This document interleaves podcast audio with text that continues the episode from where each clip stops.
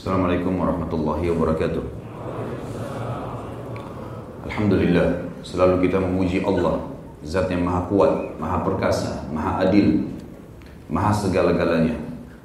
Juga kita panjatkan salam hormat kita kepada manusia terbaik, manusia yang telah membawa kepada kita hukum halal haramnya Sang Pencipta dan juga membawakan kepada kita cahaya dari kitab Al-Quran yang merupakan perkataan Sang Pencipta Allah sehingga kita tahu mana halal dan mana haram dan juga tentunya kita akan masuk ke dalam surga dengan mengikuti panduan manusia terbaik ini. Sang Pencipta Allah telah menjadikan mengucapkan salam hormat kepada manusia terbaik ini sebagai ibadah bagi setiap orang beriman. Maka sangat wajar kalau kita selalu mengucapkan salawat dan taslim kepada Nabi besar Muhammad sallallahu alaihi wasallam. Tentu saja bahasan kita seperti biasa tentang serial sahabat.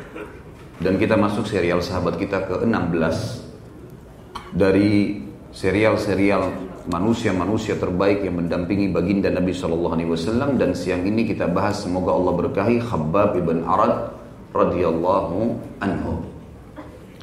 Beranjak daripada statement Ali bin Abi Thalib radhiyallahu anhu, dia berkata, semoga Allah merahmati Khabbab. Sungguh dia masuk Islam karena murni berharap pahala. Berhijrah betul-betul karena taat kepada Allah dan Rasulnya dan semasa hidupnya semua sebagai mujahid. Ali bin Abi Thalib radhiyallahu anhu adalah sahabat Nabi yang mulia. Dia tidak akan mungkin memuji seseorang kecuali memang dasarnya layak untuk dipuji. Inilah ciri orang beriman. Dia hanya memuji kalau orang itu layak memang dipuji dan memang ada padanya apa yang sedang disebutkan. Jadi bukan rekayasa. Maka statement inilah yang membuat teman-teman sekalian kita memulai menjawab atau menjelaskan kisah sahabat mulia Khabbab bin Arad radhiyallahu anhu.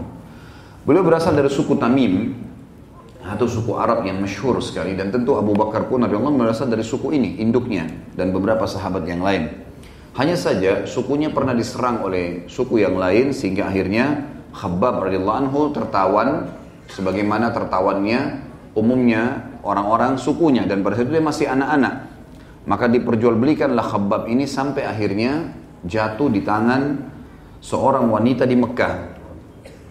Dan tentu uh, wanita ini dalam keadaan kafir pada saat itu dan Khabbab pun mengikuti agama mereka.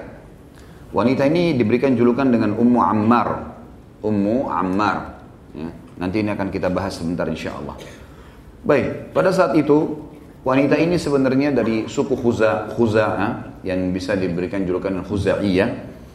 Dia membeli Khabbab dari pasar, kemudian dia melihat pada diri Khabbab ini ada kelebihan. Karena Khabbab memiliki fisik yang kekar, kelihatan kecerdasan dan kepandaian padanya, dan dia bukan umumnya seperti budak-budak yang berkulit hitam. Karena memang dasarnya dari Bani Tamim. Dan Bani Tamim ini terkenal dengan kulit yang berwarna putih. Lalu wanita ini pun melihat Khabbab ini karena kecerdasannya ada dan pada saat itu termasuk sumber pendapatan yang sangat besar di Mekah selain membuat patung adalah membuat pedang. Membuat pedang.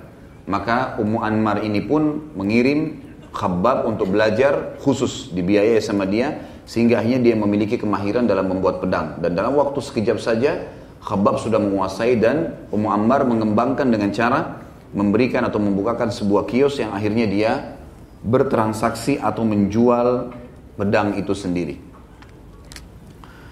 Kemudian setelah berjalannya waktu, Khabbab radhiyallahu anhu tidak terlalu banyak sibuk dengan menyembah berhala atau dia memang pernah melakukan itu karena tradisi orang Mekah, tapi beliau selalu saja melihat dan mencari tahu tentang kebenaran-kebenaran yang ada.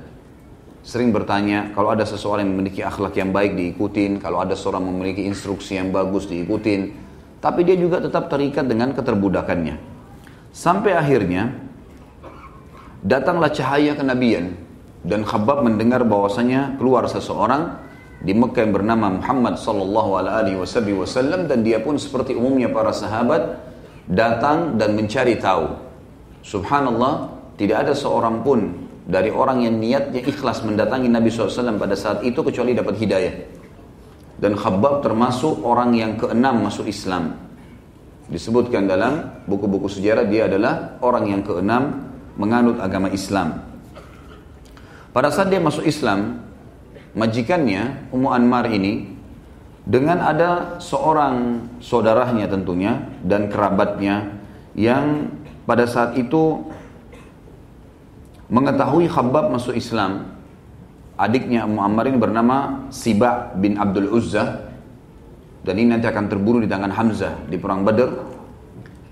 Kemudian juga ada Al-As bin Wa'il. Orang-orang ini mendengar kalau Khabbab masuk Islam. Al-As bin Wa'il karena orang lain dia datang belanja pedang di rumahnya atau di toko, di kiosnya Khabbab lalu dia tidak mau bayar. Setiap kali ditagi oleh Khabbab dia mengatakan saya tidak akan bayar sampai kau kufur kepada Muhammad. Maka kata Khabbab kalau begitu tidak usah kau bayar. Dan saya akan memaafkan kamu pada saat hari kebangkitan nanti. Kalaupun sudah dibangkitkan, baru saya kembalikan urusan kamu kepada Allah. Maka orang ini pun Wa'il mengatakan, ya tadi Al-As bin Wa'il ini mengatakan kalau begitu nanti kalau saya sudah dibangkitkan baru saya membayar pedang ini. Akhirnya turun firman Allah Subhanahu wa taala dan ini adalah ayat yang mulia turun khusus untuk kasus Al-As bin Wa'il yang terjadi pembicaraan dengan Khabbab bin Arad. Dan firman Allah ini disebutkan dalam surah Maryam. Bagi teman-teman yang pegang buku tentunya ada di halaman masih halaman, halaman pertama 122. Disebutkan a'udzubillahi minasyaitonirrajim surah Maryam ayat 77 afara'aital ladzi kafara bi ayatina. Tentu penulis buku hanya mengangkat sampai di situ saja. Tapi ayatnya saya bacakan lengkap afara'aital ladzi kafara bi ayatina wa qala la utayanna malan wa walada. Tidakkah engkau melihat hai Muhammad kepada orang yang telah kufur kepada ayat-ayat kami dan dia mengatakan saya mendapatkan harta dan juga keturunan bukan dari keimanan kepada Allah. Attala al-ghaiba amittakhadha 'inda ar-rahmani ahda? Apakah dia telah melihat sesuatu yang gaib atau dia telah memiliki kesepakatan dengan sang pencipta Allah yang maha penyayang? Kalla kata Allah, tidak mungkin. Sanaktubu ma yaqulu wa namuddu lahu minal azabi madda. Kami akan catat perkataannya itu yang dia bilang sama Khabbab. Saya nggak percaya tuh hari kebangkitan. Dan kalaupun saya dibangkitkan nanti, baru saya bayar utang ini. Saya nggak mau bayar di sini. Kata Allah kami akan catat perkataannya itu dan kami akan menjadikan itu penyebab berlipat gandanya siksaan yang datang kepadanya. Wa narithuhu wa yatina farda dan pasti kami akan kekalkan catatan perkataan itu dan pasti dia akan dibangkitkan kepada kami pada hari kiamat sendirian. Teman-teman sekalian, seperti umumnya kita sudah tahu kisah beberapa sahabat di Mekah, jangankan seorang budak, orang yang bebas saja disiksa. Dan teman-teman kalau melihat masalah siksa yang, di, yang ditimpakan kepada para sahabat ini luar biasa gitu. Kalau saya membaca kisah mereka, kita ini jauh sekali di atas sebuah nikmat, sebuah kapal kenikmatan yang tidak ada, tidak ada sama sekali masalahnya.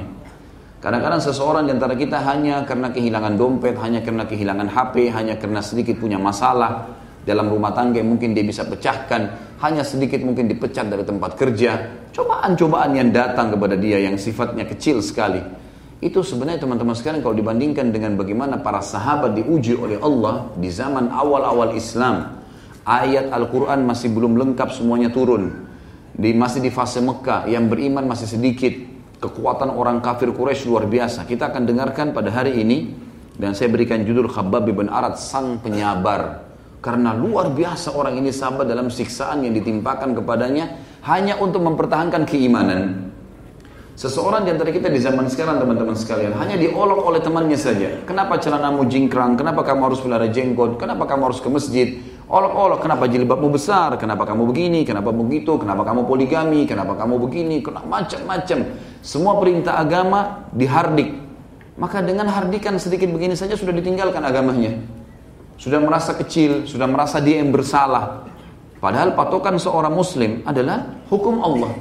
Selama kita berada di atas jalannya Allah, siapa pun yang benci, siapa pun yang terima, tidak penting bagi kita. Berapa banyak pun orang yang terima atau benci tidak penting bagi kita. Yang penting kita berada di jalannya Allah. Dan Allah akan membenar, menetapkan, membenarkan kebenaran walaupun cuma satu orang yang mempertahankannya. Sebagaimana Nabi SAW pertahankan di Mekah sendirian awalnya. Kemudian menyebar menjadi penduduk atau maaf, pengikut yang paling banyak di dunia. Dari 7,5 miliar manusia sekarang, hampir setengahnya umat Islam. Akibat daripada kebenaran yang dipertahankan oleh baginda Nabi Sallallahu Alaihi Wasallam. Kita dengarkan teman-teman sekalian bagaimana jenis siksaan tersebut. Ummu Ammar pada saat mendengar budaknya ini, karena masih dalam keterbudakan, masuk Islam, maka dia mendatangi adiknya yang bernama Sibak bin Abil Izzah atau bin Abdul Uzza yang tadi tentu saja uh, saya bilang akan terbunuh atau mati di tangannya Hamzah radhiyallahu anhu di perang Badar. Datang kemudian mengajak beberapa orang dari suku Khuza'ah yang datang khusus untuk menyiksa Khabbab dan siksaan ini teman-teman sekalian bukan siksaan yang biasa. Bukan cuma sekedar digebukin, bukan cuma sekedar ditendangin. Disebutkan dalam buku kita ini, Khabbab radhiyallahu anhu dikerumuni oleh suku Khuza'ah. Kemudian secara bersamaan semuanya menjambak rambutnya. Beberapa orang. Ya. Jadi bukan cuma satu orang, tapi secara rame-rame sengaja mereka memegang semua tangan, banyak tangan di kepalanya dari semua sisi, kemudian menariknya, menjambaknya dengan keras. Di sini dikatakan menjambak rambutnya kemudian menariknya dengan sangat kuat. Lalu semuanya mereka serentak dengan tidak melepaskan rambut itu memelintir lehernya dengan sangat keras. Artinya menggerakkan ke kanan dan ke kiri dengan sangat keras. Kemudian yang luar biasa meletakkannya di atas arang yang panas.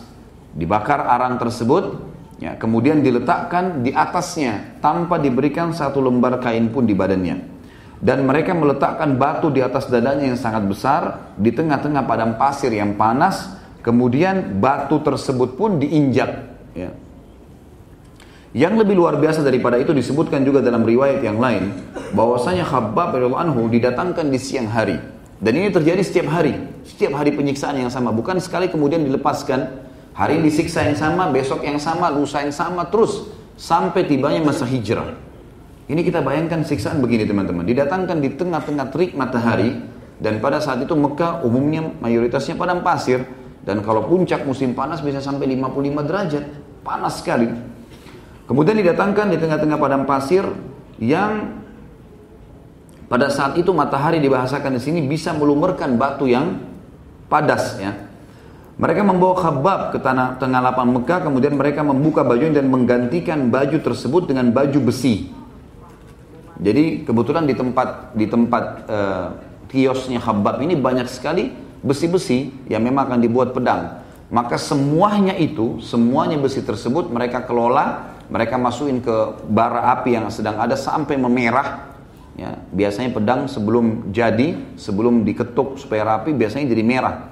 Panas, membara api. Dan ini harus direndam di air baru kemudian dia mendingin. Maka dibiarkan semua besi-besi itu panas, baik pedang-pedang yang pernah dibuat ataupun besi-besi yang masih tersisa, lalu di, semua dibiarkan merah, lalu ditempelkan di badan Khabbab radhiyallahu anhu dalam kondisi membara, merah. Sehingga semua kulitnya belang dan semua ototnya terbakar sehingga menjadi hitam dari seluruh tubuh. Ditaruh barang-barang ini atau besi-besi ini. Kemudian pada saat itu mereka tidak memberikan air minum sama sekali dan pada saat Khabbab sudah terlihat kepayahan, teriak kesakitan, maka mereka meminta agar Khabbab meninggalkan agama Muhammad sallallahu alaihi wasallam dan memuji Lat dan Uzzah. Tapi apa yang terjadi teman-teman sekalian? Dalam kondisi kulitnya terbakar, ya. kondisi besi melengket semua membara di tubuhnya dari kepala sampai kakinya, maka Khabbab radhiyallahu anhu tetap mengatakan saya tidak akan pernah meninggalkan agama ini. Lakukan apa pun yang kalian inginkan. Maka setelah melihat penyiksaan yang sangat luar biasa seperti itu, mereka tidak bisa sama sekali melakukan apa-apa. Maka mereka mengambil besi-besi yang panas tadi, dipanaskan kembali pada saat barahnya sudah mulai berkurang. Lalu dirantaikanlah di kaki Khabbab, kedua kaki, kedua tangan, leher dan juga dadahnya. Dan dibiar, dinyalakan api yang didekatkan dengan besi-besi itu. Jadi selalu menyala. Terus begitu, sepanjang hari. Sampai akhirnya Khabbab radhiyallahu anhu mendatangi Nabi Shallallahu alaihi wasallam. Pada saat dilepas sudah, dia berusaha berdiri sampai dikatakan jalan sambil merangkak radhiyallahu anhu. Waktu siksaan tiap hari seperti ini. Jadi luka belum sembuh, masih luka bakar, dipasang lagi besi yang panas besoknya. Sama. Hanya permintaannya satu, tinggalkan agamanya Muhammad. Hanya itu saja. Maka dari teman-teman sekalian, Khabbab bin dalam satu riwayat dikatakan datang kepada baginda Nabi SAW dan ini disebutkan dalam hadis Bukhari. Dia mengatakan, kami mengadu, kata Khabbab, kami pun mengadu kepada Rasulullah SAW. Ketika itu beliau sedang menggelar kainnya di bawah naungan Ka'bah. Jadi ada jubah Nabi SAW ditaruh di atas kepala, karena panasnya terik matahari, beliau Nabi SAW mendekat dengan Ka'bah. Lagi berdoa kepada Allah. Maka kami pun berkata kepada beliau dengan beberapa orang sahabat yang lain, Apakah anda tidak memohon pertolongan untuk kami ya Rasulullah? Apakah anda tidak berdoa untuk kami? Dalam riwayatnya dikatakan tentunya, ya Rasulullah, lihat ini. Khabab buka bajunya, semua dari kepala, ya tadi tentunya di, di orang dulu zaman dulu kalau panas pakai tutup kepala. Dibuka semuanya dari kepala, dibuka semua baju bagian dadanya, semuanya kelihatan luka. Tidak ada tidak ada sisi badan yang tidak kena luka bakar. Mengatakan ya Rasulullah, lihatlah ini. Apa yang mereka perbuat buat kami ini? Ini cuma karena ajal aja belum datang. Kalau ajal sudah saya mati gitu. Dan bayangkan teman-teman waktu itu Al-Quran belum lengkap. Beberapa hadis Nabi SAW baru disebutkan. Artinya iman juga itu belum semestinya, belum seperti orang keadaan sekarang. Quran sudah lengkap, sudah banyak bukti-bukti, gitu kan. Maka Nabi SAW menjawab apa teman-teman sekalian? Ini di awal Islam perjuangannya luar biasa.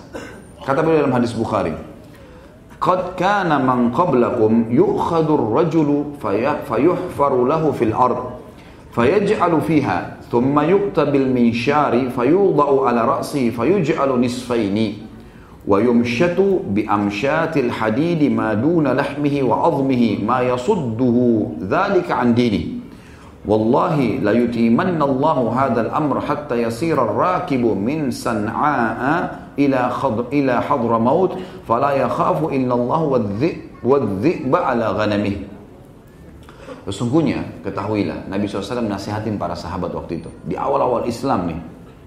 Sesungguhnya orang-orang sebelum kalian yang sudah beriman juga salah seorang dari mereka ditangkap lalu dia ditanamkan di dalam tanah lalu sebuah gergaji sampai lehernya tinggal kepalanya sehingga tidak bisa bergerak lalu didatangkan sebuah gergaji depan matanya pedang diletakkan di ubun-ubunnya sehingga tubuhnya terbelah menjadi dua, diiris pelan-pelan. Bagian kepalanya diiris pelan-pelan sampai terbelah dua, gitu kan. Kata Nabi SAW, diletakkan gergaji tersebut atau pedang di ubun-ubunnya sehingga tubuhnya terbelah menjadi dua.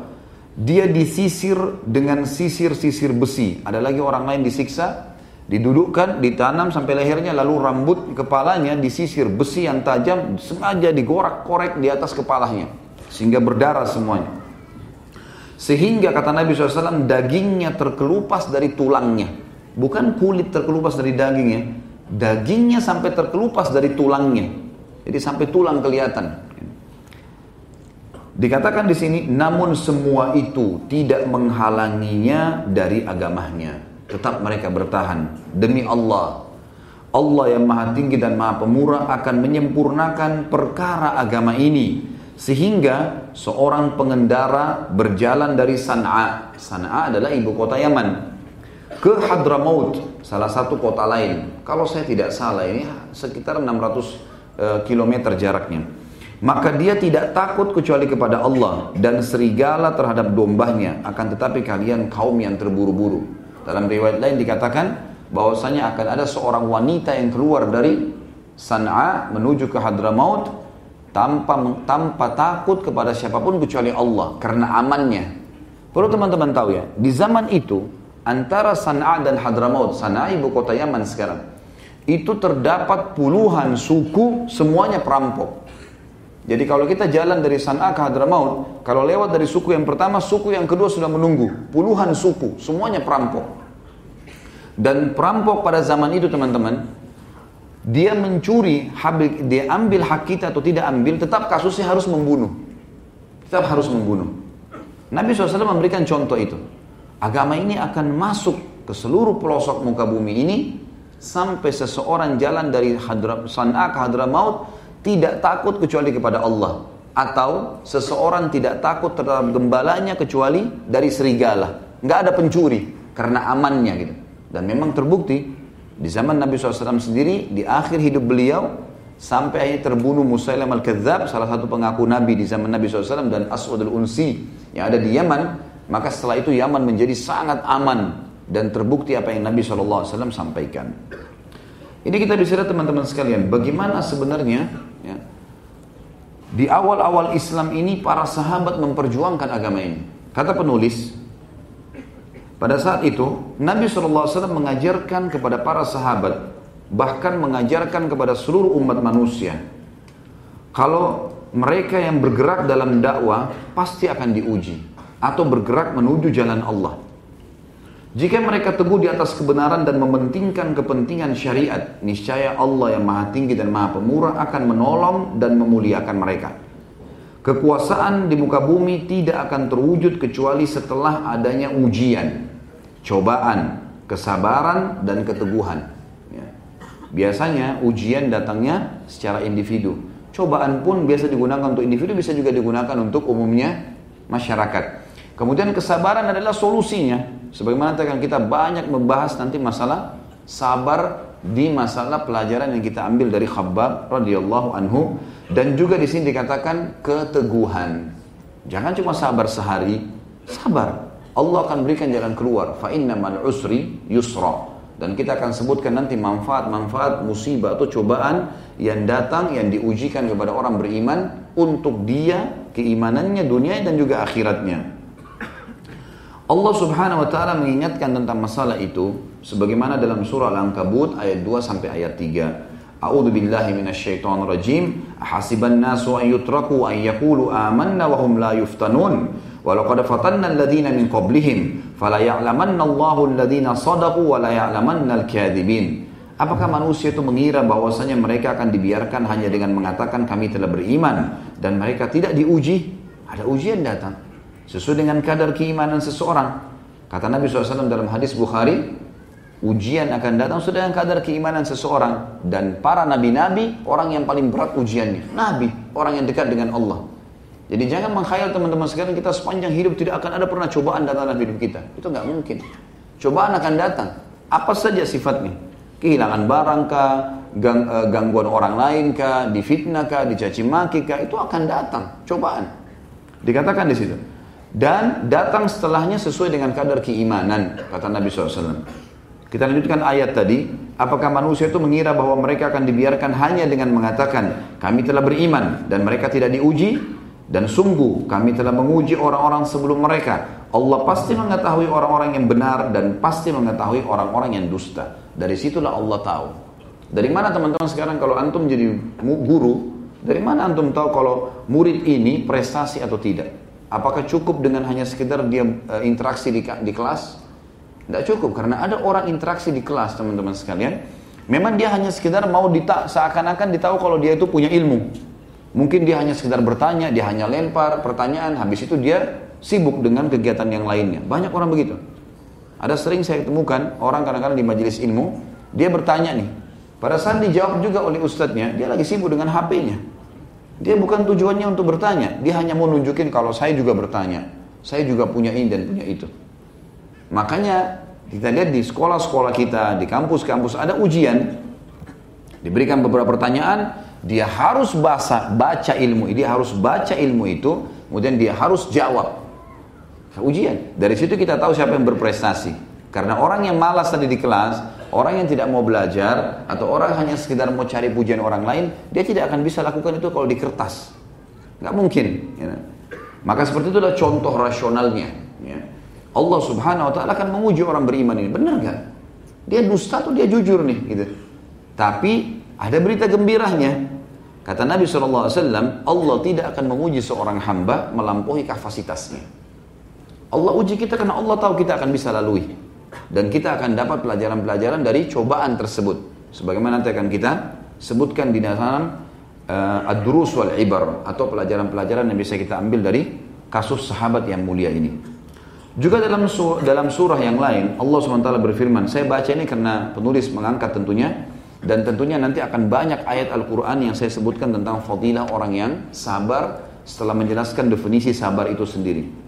Surah Al-Baqarah 214 Allah berfirman A'udzu billahi minasyaitonir rajim. Am hasibtum an tadkhulul jannata wa lamma ya'tikum mathalul ladzina khalau min qablikum massathumul ba'sa'u wad-dharra'u wa zulzilu hatta yaqula ar-rasul wal ladzina amanu ma'ah hatta yaqula ar-rasul walladzina amanu ma'ahu mata nasrullah ala inna nasrallahi qarib Ataukah kalian mengira bahwa kalian akan masuk surga? Apakah kalian mengira kalian akan masuk surga? Padahal belum datang kepada kalian cobaan seperti yang dialami orang-orang terdahulu sebelum kalian.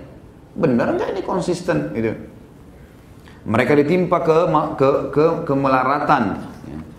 penderitaan, kadang-kadang kehabisan makanan, kadang-kadang penderitaan, mungkin sakit, mungkin gangguan orang, mungkin tidak sukses pada saat baru memulai usaha, ada penderitaan dan digoncang dengan berbagai cobaan sehingga Rasul dan orang-orang yang beriman bersamanya Nabi SAW dan para sahabat pun berkata kapankah datangnya pertolongan Allah? Karena lagi orang kalau lagi ada masalah sumpek sekali. Kapan nih datang jalan keluarnya? Udah jalanin dulu. Nanti akan kita sebutkan teman-teman insya Allah antum tidak bubar dari majelis ini kecuali antum sudah akan menjadikan sabar sebagai senjata sebagai pegangan, sebagai pakaian, sebagai bekal makanan. Sabar kalau ada dalam hidup kita teman-teman lebih penting daripada antum makan makanan pada saat kita sedang lapar. Karena sabar bisa membuat kita bisa menahan lapar itu. Dan akan banyak hal yang kita jelaskan nanti.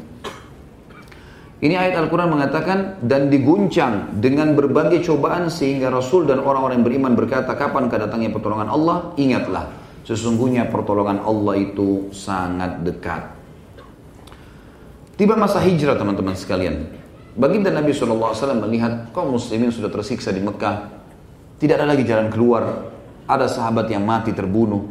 Seperti sudah pernah saya berikan gambaran Ammar ibn Yasir ayahnya Yasir namanya radhiyallahu anhu dan istrinya Yasir atau ibunya Ammar namanya Sumayyah mati syahid ditusuk oleh dibunuh oleh Abu Jahal. Sumayyah bahkan dalam sebuah asar disebutkan lagi hamil ditusuk perutnya gitu kan. Perempuan tapi bersabar dan dia cuma mengatakan, ya saya mau kembali ke agama saya nggak jadi dibunuh. Tapi mereka sabar. Yasir mau bela istrinya juga ditebas dengan pedang, mati. Ammar radhiyallahu anhu 9 tahun waktu itu umurnya tetap kokoh dengan agama Allah walaupun diinjak wajahnya oleh Abu Jahal. Tapi ada memang kalimat yang dia sempat ucapkan waktu dia sudah kesakitan Abu Jahal mengatakan, saya tidak akan lepaskan kau Ammar dan saya tidak mau bunuh kau seperti kedua orang tuamu dengan sangat mudah. Saya akan pelan-pelan menguliti tubuhmu, saya akan siksa kamu begini dan begitu. Kalau kau mau selamat, ucapkan saya kufur kepada Muhammad. Maka Ammar sempat mengucapkan, radhiyallahu saya kufur kepada Muhammad. Abu Jahal tidak puas. Lewat seekor unta lalu dikatakan, saya tidak puas sampai kau katakan unta ini Tuhanku. Maka Ammar mengatakan unta ini Tuhanku. Lalu sama Abu Jahal dilepasin. Sembilan tahun umur orang ini, di awal-awal Islam teman-teman. Saya nggak tahu terus terang, kalau kita hidup di zaman itu apakah kita bisa bertahan atau tidak. Luar biasa keimanan mereka. Maka Ammar 9 tahun datang ke Nabi SAW lalu berkata, Ya Rasulullah, kejadiannya begini. Orang tua saya dibunuh, ditusuk, dan seterusnya. Kemudian saya juga disiksa, maka saya terpaksa mengucapkan kufur kepada anda, mengucapkan unta sebagai Tuhan saya. Gitu. Apakah saya berdosa kufur sekarang kepadamu, kepada anda, kepada Allah dan kepada anda? Kata Nabi SAW, wahai Ammar, telah turun firman Allah, ya, illa ukriha wa qalbu mutmainnun bil iman. Itu tidak termasuk kamu di dalamnya kecuali orang-orang kata Allah tidak masuk kufur yang dipaksa kufur dan hatinya tetap tentram dengan keimanan. Allah turunkan ayat ini untuk kamu. Lalu kemudian kata Nabi SAW, wahai Ammar, kalau besok kau dipaksa lagi, ucapkan. Yang penting hatimu tidak. Karena sudah tidak ada, waktu itu keadaan luar biasa. Khabbab bin Arad tiap hari disiksa. Bilal tiap hari disiksa. Semuanya disiksa. Ya. Yang tidak kena siksaan pada saat itu secara langsung fisik adalah Abu Bakar radhiyallahu anhu. Ya. Tapi yang lainnya luar biasa, gitu kan?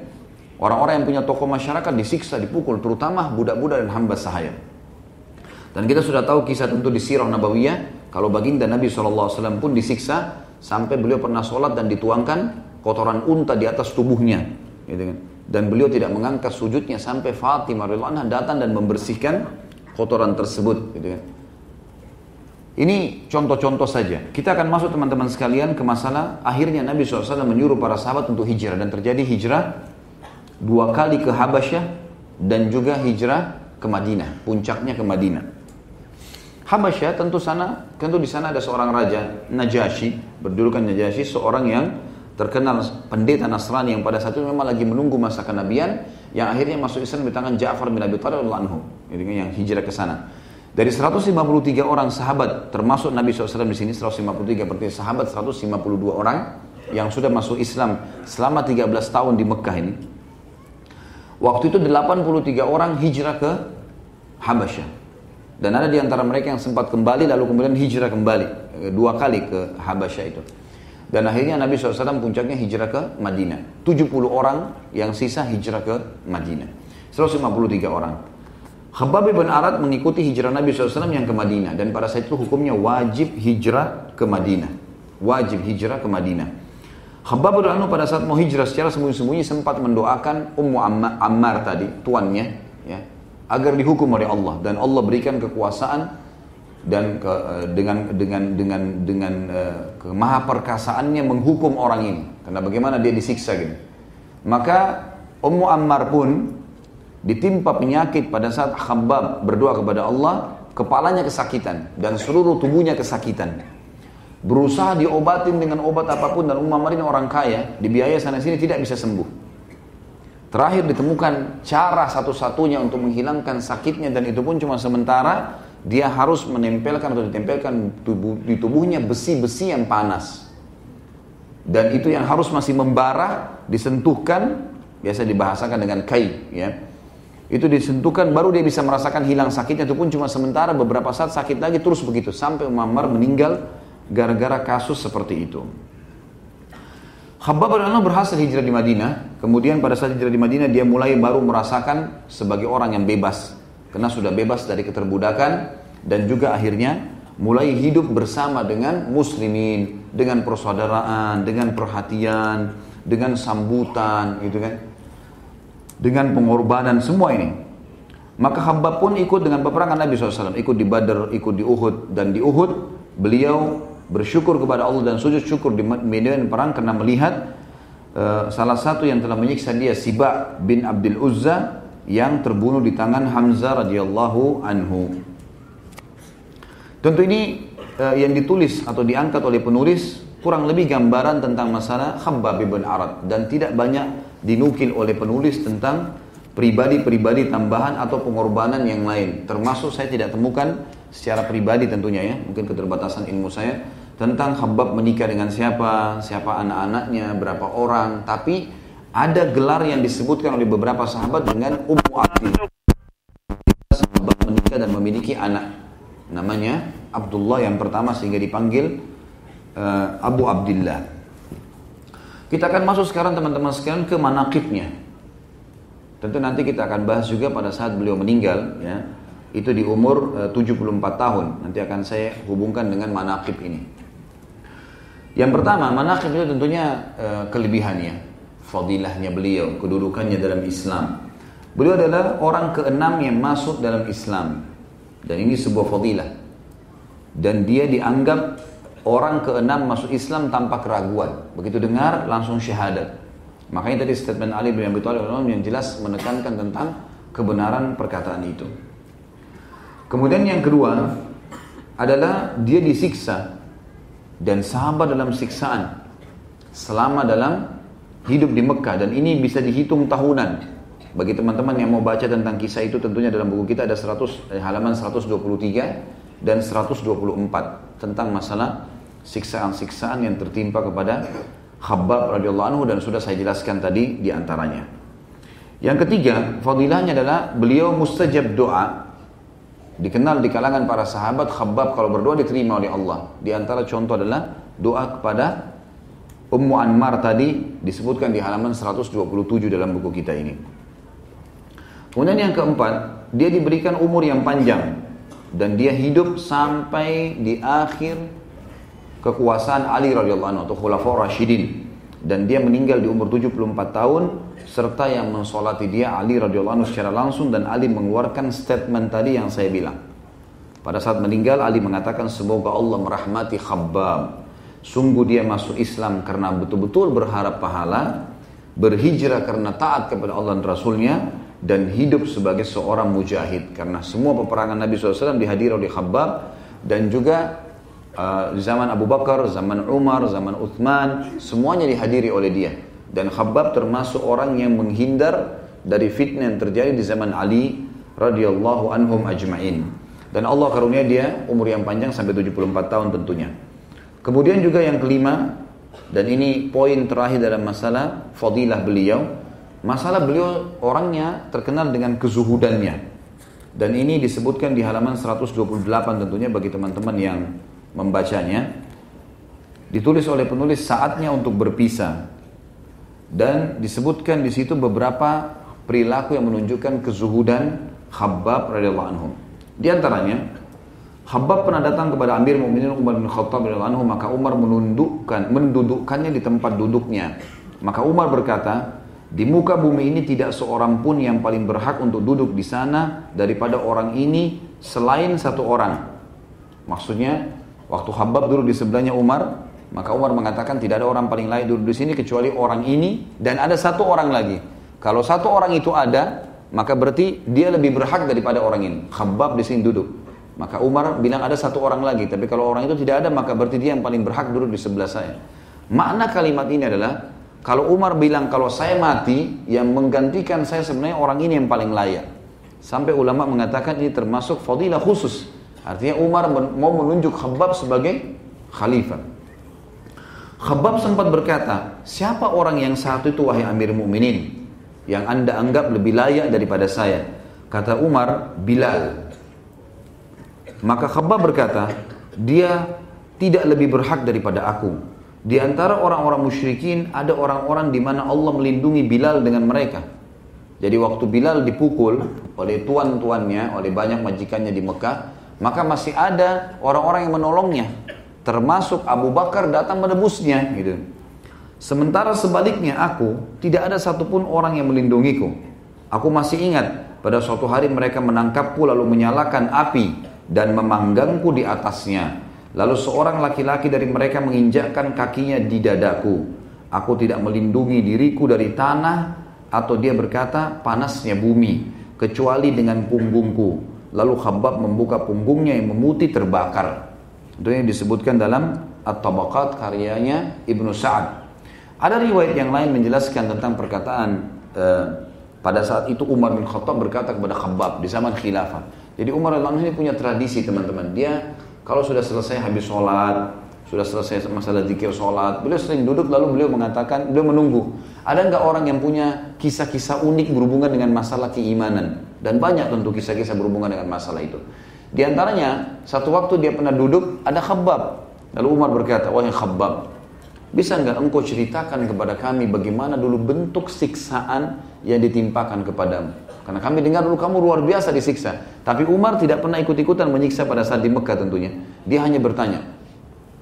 Maka pada saat itu Khabbab pun dalam riwayat ini dikatakan membuka bajunya. Dan ditemukan ada lubang yang sangat dalam, luka, bakar dan lubang ke dalam itu dari sebelah tulang ekornya sisi kanan. Dari leher sampai ke tulang ekor belakangnya. Dibuka semua. Lubang dalam berwarna hitam. Luka.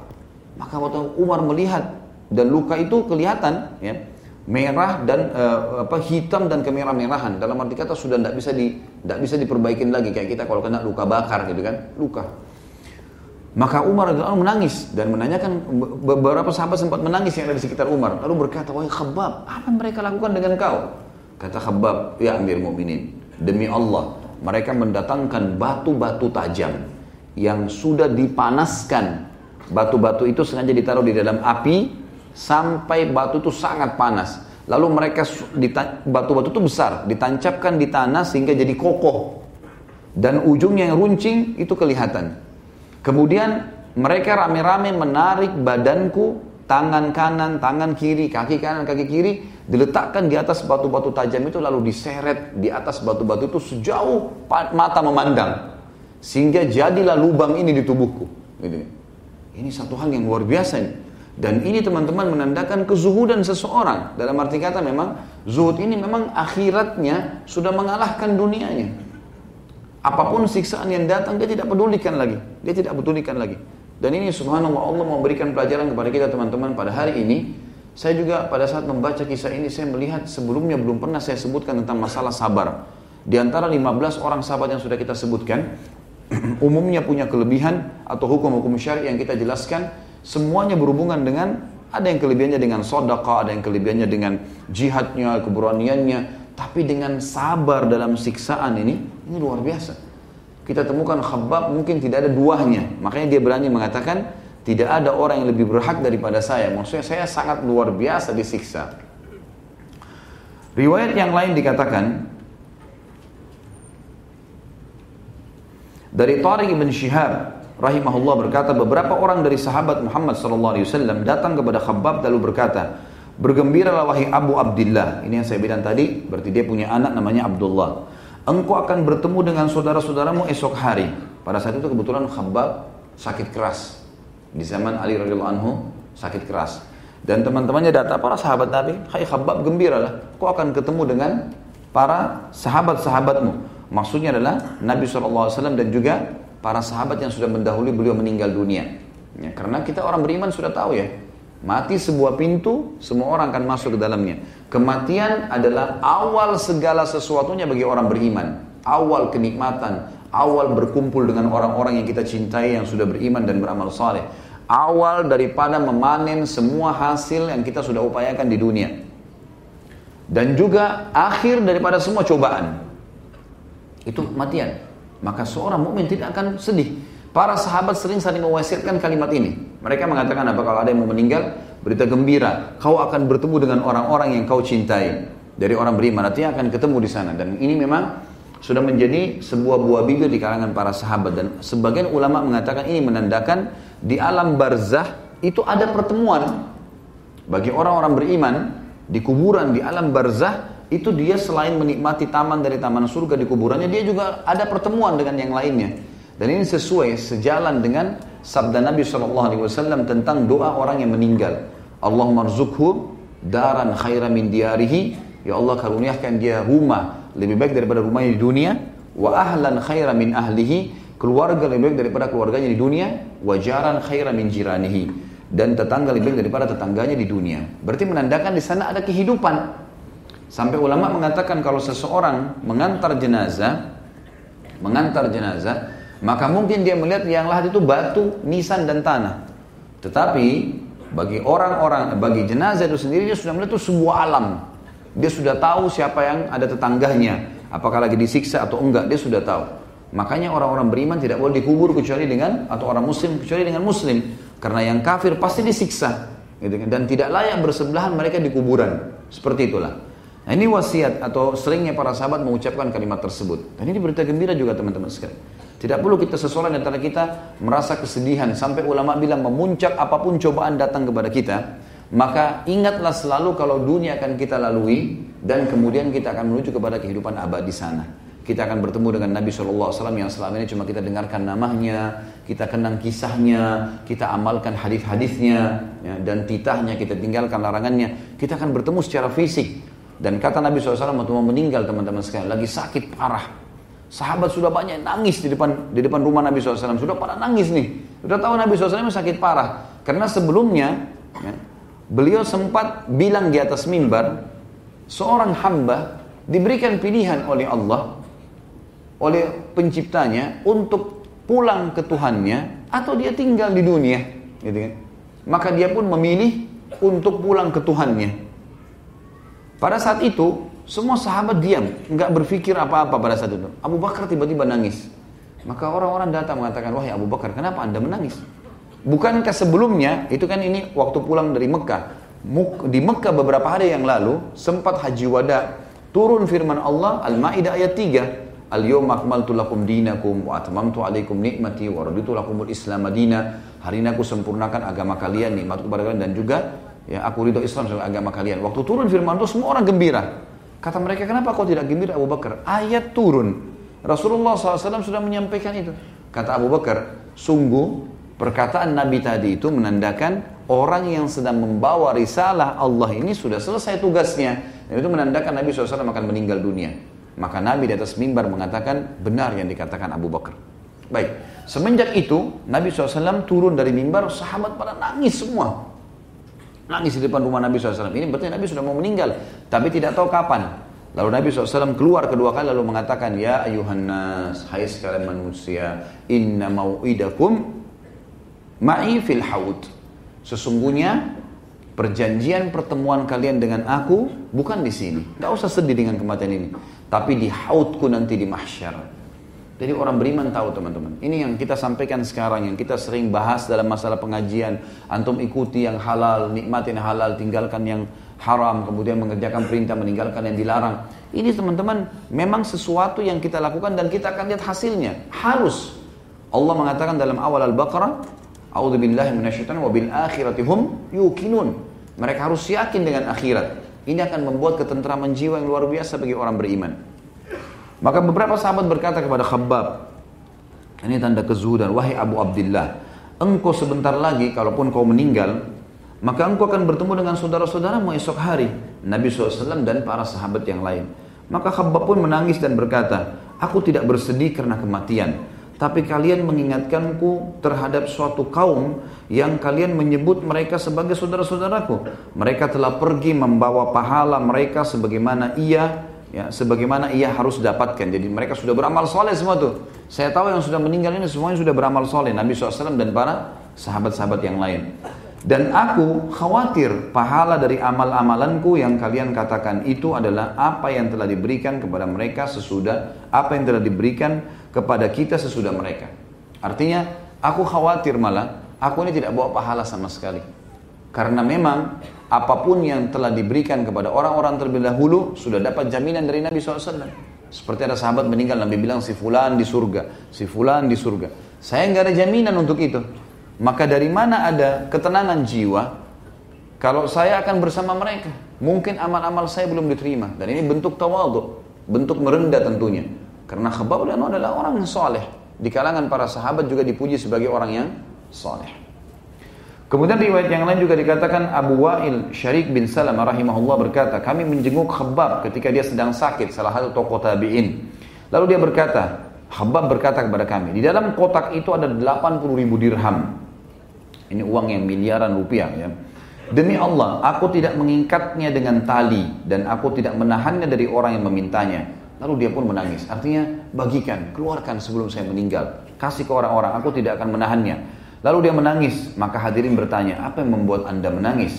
Dia mengatakan, aku menangis karena sahabat-sahabatku yang berlalu dan e, dunia tidak mengurangi mereka sedikit pun. Ada orang-orang yang sudah berlalu, sudah mati, tapi amal-amal mereka tidak ada pengaruhnya dengan dunia. Mereka betul-betul meninggalkan dunia ini dalam kondisi manen pahala, karena keikhlasan, karena maksimal memaksakan diri. Malam hari mereka sedikit tidur, sodokanya selalu maksimal. Al-Quran selalu diamalkan dan diperjuangkan. Nabi SAW diperjuangkan. Maka dia katakan, lalu kita hidup. Kami ini, saya ini hidup setelah mereka meninggal. Sementara ya kami tidak menemukan tempat selain tanah. Makna kalimatnya adalah, kami akhirnya mendapatkan banyak terbuka lah kekayaan-kekayaan, sehingga belum tentu kami bisa bersama mereka karena mereka betul-betul memiliki amal yang sudah pasti diterima oleh Allah. Ini bentuk ketawaudan tentunya. Riwayat yang lain juga dari Qais bin Abi Hazim rahimahullah berkata, kami menjenguk Khabbab bin Arad yang sedang sakit. Dia telah menempelkan perutnya dengan besi panas tujuh kali. Maksudnya biasanya orang kalau sakit, maka ada besi yang dipanaskan itu bukan bara. Yang besi ini tujuannya untuk memberikan kehangatan ke dalam tubuh. Ya. Maka dia berkata, jika Rasulullah SAW tidak melarang kita meminta kematian, niscaya aku sudah memintanya, sakitku sudah lama. Kemudian dia berkata, sahabat-sahabatku telah berlalu dan dunia tidak mengurangi mereka sedikit pun. Lalu sudah mereka kita diberi sesuatu di mana kita tidak mempunyai tempat untuknya selain tanah. Artinya sampai pada tingkat ya kita tidak tahu amal kita diterima atau tidak.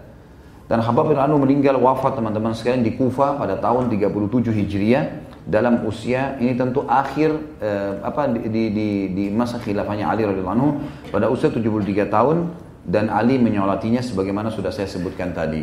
Dan ini adalah manakib atau hal yang bisa disebutkan sebagai fadilahnya khabbab. Kita tutup teman-teman sekalian kepada pelajaran dan eh, yang kita bisa ambil durus wal ibar dan pengalaman-pengalaman hidup. Yang pertama teman-teman sekalian, ini ini poin sebenarnya yang saya titik beratkan ya. Fadilah seseorang bertahan dan kokoh di jalan agama Allah dan ini adalah sudah merupakan simbol khasnya para sahabat. Mereka kokoh dengan agama Allah karena yakin ini benar dan mereka menjalaninya. Ini sudah umum tentunya. Kemudian yang kedua, fadilah orang yang diganggu atau mendapatkan gangguan di jalan Allah. Dan orang mukmin tahu dan yakin berpegang pada sabda Nabi SAW kalau orang mukmin tidak akan diuji kecuali sesuai dengan kapasitasnya. Juga sangat yakin dengan hadis-hadis Nabi SAW seperti misalnya tidak ada sesuatu yang menimpa seorang muslim dari sakit, sumpah, sedih, gangguan orang, kehilangan sesuatu, bahkan duri yang menusuk kakinya kecuali jadi pembersihan dosanya. Maka setiap cobaan yang datang sekecil sampai sebesar apa pun adalah sesuatu yang sangat bermanfaat bagi dia karena dia akan mendapatkan pembersihan dosa. Juga bagi orang mukmin akan ada peninggian derajat. Setiap kali teman-teman sekalian ambil sebuah poin ini, setiap kali kita temukan ada orang tiba-tiba terkenal dan terkenalnya itu sesuai dengan hukum Allah ya. Dalam arti kata begini, dia mungkin uh, tiba-tiba dikenal seperti contoh ini. Saya kasih contoh saja. Ada seorang kisah, ada kisah seorang tabiin, tabi tabiin. Dia lagi duduk sama, dia dulu sering belajar sama gurunya, sama syekhnya, seorang tabiin. Dan dia sama dengan teman-temannya. Seperti kalau antum atau kita atau saya juga hadir di dalam halaka para ulama misalnya kita hadir di dalam halaka ulama kita saling tahu oh ini si fulan sering datang si fulan sering datang gitu satu waktu teman-teman sekalian setelah 10 tahun dalam halakah gurunya tiba-tiba saja ya, karena sudah 10 tahun belajar dia mempraktekkan ilmunya dia buka halakah di masjid di masjid yang juga sama di tempat gurunya tapi di waktu yang berbeda, misal beda hari, ya. ternyata pengajian dia lebih ramai orang datang, membeludak sekali, banyak orang datang dibandingkan dengan gurunya. Sampai teman-temannya sendiri hadir di majelisnya. Karena luasnya ilmu yang dia sampaikan, gitu kan. Dan penampilannya berubah. Tadinya dia miskin, dalam 10 tahun jadi kaya raya. Kaya raya, luar biasa. Sampai dia itu membiayai semua murid-murid yang belajar dengan dia, dibiayai orang pergi jihad, dibiayai segala macam hal. Ringkas cerita, salah satu temannya di majelis mengatakan, Wahai Syekh, dipanggil Syekh sekarang, teman dekatnya. Apa sebenarnya rahasianya? Apa yang kamu lakukan? Apa rahasianya sampai Allah memberikan kamu kelebihan ini? Sungguh kami tidak mungkin bisa menjangkau kelebihanmu ini. Tidak bisa kita ini, walaupun sudah sama-sama belajar 10 tahun, tapi kami nggak bisa. Kamu secara penampilan lebih kelihatan kaya, kelihatan lebih segar, kelihatan lebih lebih tampan dari sebelumnya. Kemudian keturunannya banyak, gitu kan. Dia menikah dengan menjalankan sunnah Nabi SAW berpoligami.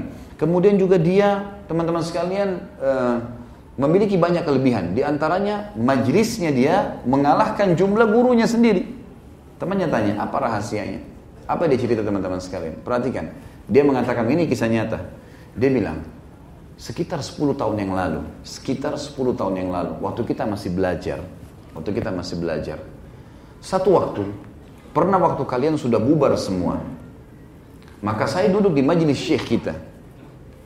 Lalu sementara saya lagi punya banyak pertanyaan yang saya ingin tanyakan karena awal-awal belajar, tiba-tiba ada seorang laki-laki yang kelihatannya tampan, putih, badannya kekar, kelihatannya orang ini ada juga bekas kekayaan, tanda kekayaan dari pakaiannya, dari penampilannya. Dia mendekati syekh kita, lalu dia berkata, Syekh, saya mau minta, waktu itu orang bilang imam, wahai imam, saya mau minta dari anda jodoh buat anak perempuan saya.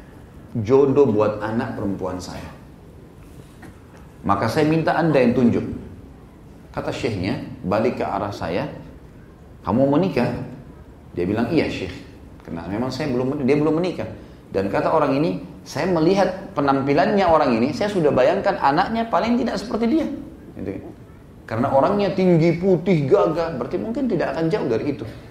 Maka dia bilang, iya saya mau. Tiba-tiba ayah perempuan itu mengatakan, baik syekh, saya walinya, saya akan nikahkan sekarang. Panggil dua saksi, suruh keluarin sesuatu dari kantongnya. Dia bilang, saya cuma punya mungkin sekitar 2-3 dirham. Saya keluarkan sebagai mahar. Kalimat akad tiba-tiba diucapkan. Udah selesai akad nikah. Spontan terjadi begitu, kata mertuahnya sekarang. Ikutlah sama saya ke rumah. Kata orang ini, saya ikut ke rumahnya. Rumahnya sangat besar, luas. kaya raya kelihatan, mewah. Saya begitu bahagia membayangkan itu. Berarti saya akan tinggal di rumah semewah ini. Tadinya saya tinggal di sebuah rumah gubuk kecil, orang miskin gitu kan. Dia bilang kemudian saya masuk ke ruang tamu dengan dipan-dipan yang empuk, wah, ruangan yang wangi. Saya betul-betul pada saat itu berbunga-bunga gitu kan. Kemudian dia bilang, mertua saya mengatakan tunggu sebentar saya akan persiapkan istrimu. Lalu dia masuklah ke dalam, kemudian setelah beberapa saat dia keluar dia mengatakan, ini ruanganmu di bawah, istrimu ada di dalam. Apa yang dia teman-teman? Waktu saya masuk ke dalam dan saya menemui istri saya, demi Allah di dalam diri istri saya itu ada lebih dari 10 aib. 10 aib? Yang 10 aib ini satu saja sudah cukup untuk saya tidak tinggal bersama dia. Matanya rusak, telinganya tuli, ya, uh, rusak kulitnya rusak, sebagian bagian kepalanya rambutnya rontok, badannya apa lumpuh, kakinya nggak bisa jalan, ada 10 aib. Satu saja sudah cukup membuat saya tidak bisa bertahan jadi suaminya. Spontan saya mengatakan saya mau ceraikan. Maka perempuan itu sambil merangkak memegang kaki kaki saya dan berkata, tolong jangan ceraikan saya. Walaupun kau tidak menyentuhku, biarkan aku punya status suami. Sehingga aku meninggal bisa mendapatkan surga dari ridho suamiku. Mendengarkan kalimat tersebut, aku teringat sabda Nabi SAW. Kalau wanita meninggal, gitu kan, dengan ridho suaminya, maka dia akan masuk surga. Maka dia bilang, saya bertahan 10 tahun, tidak ada yang tahu kalau istri saya seperti itu. Bertahan. Melihatnya saja sudah menjadi sebuah beban jiwa. Dia bilang, saya bertahan. Subhanallah, baru saja dia bilang tahun ini, tahun ke-10, istri saya meninggal dunia.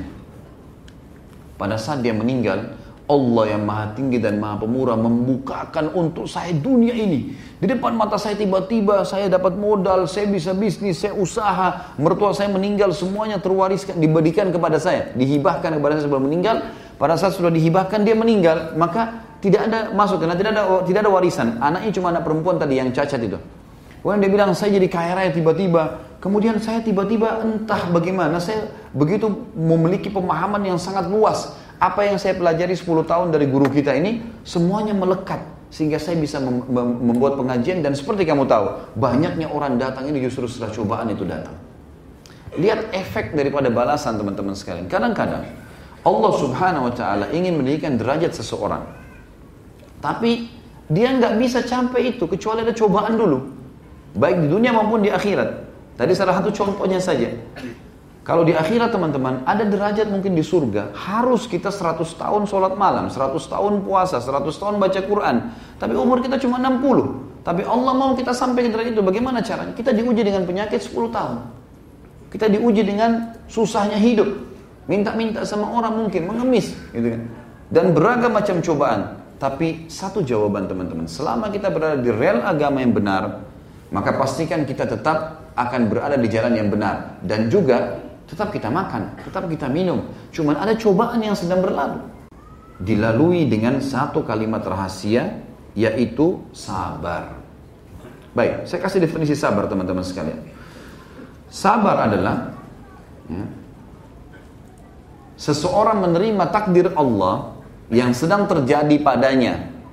Dia sadari atau tidak sadari sesuatu yang sedang terjadi pada seseorang takdir Allah, dia menerima takdir Allah yang sedang terjadi padanya. Dia sadar atau tidak sadar. Artinya sengaja sehingga terjadi sesuatu atau tidak sengaja sehingga terjadi. Lalu kemudian dia berikhtiar mencari kelu mencari jalan keluar tanpa keluhan.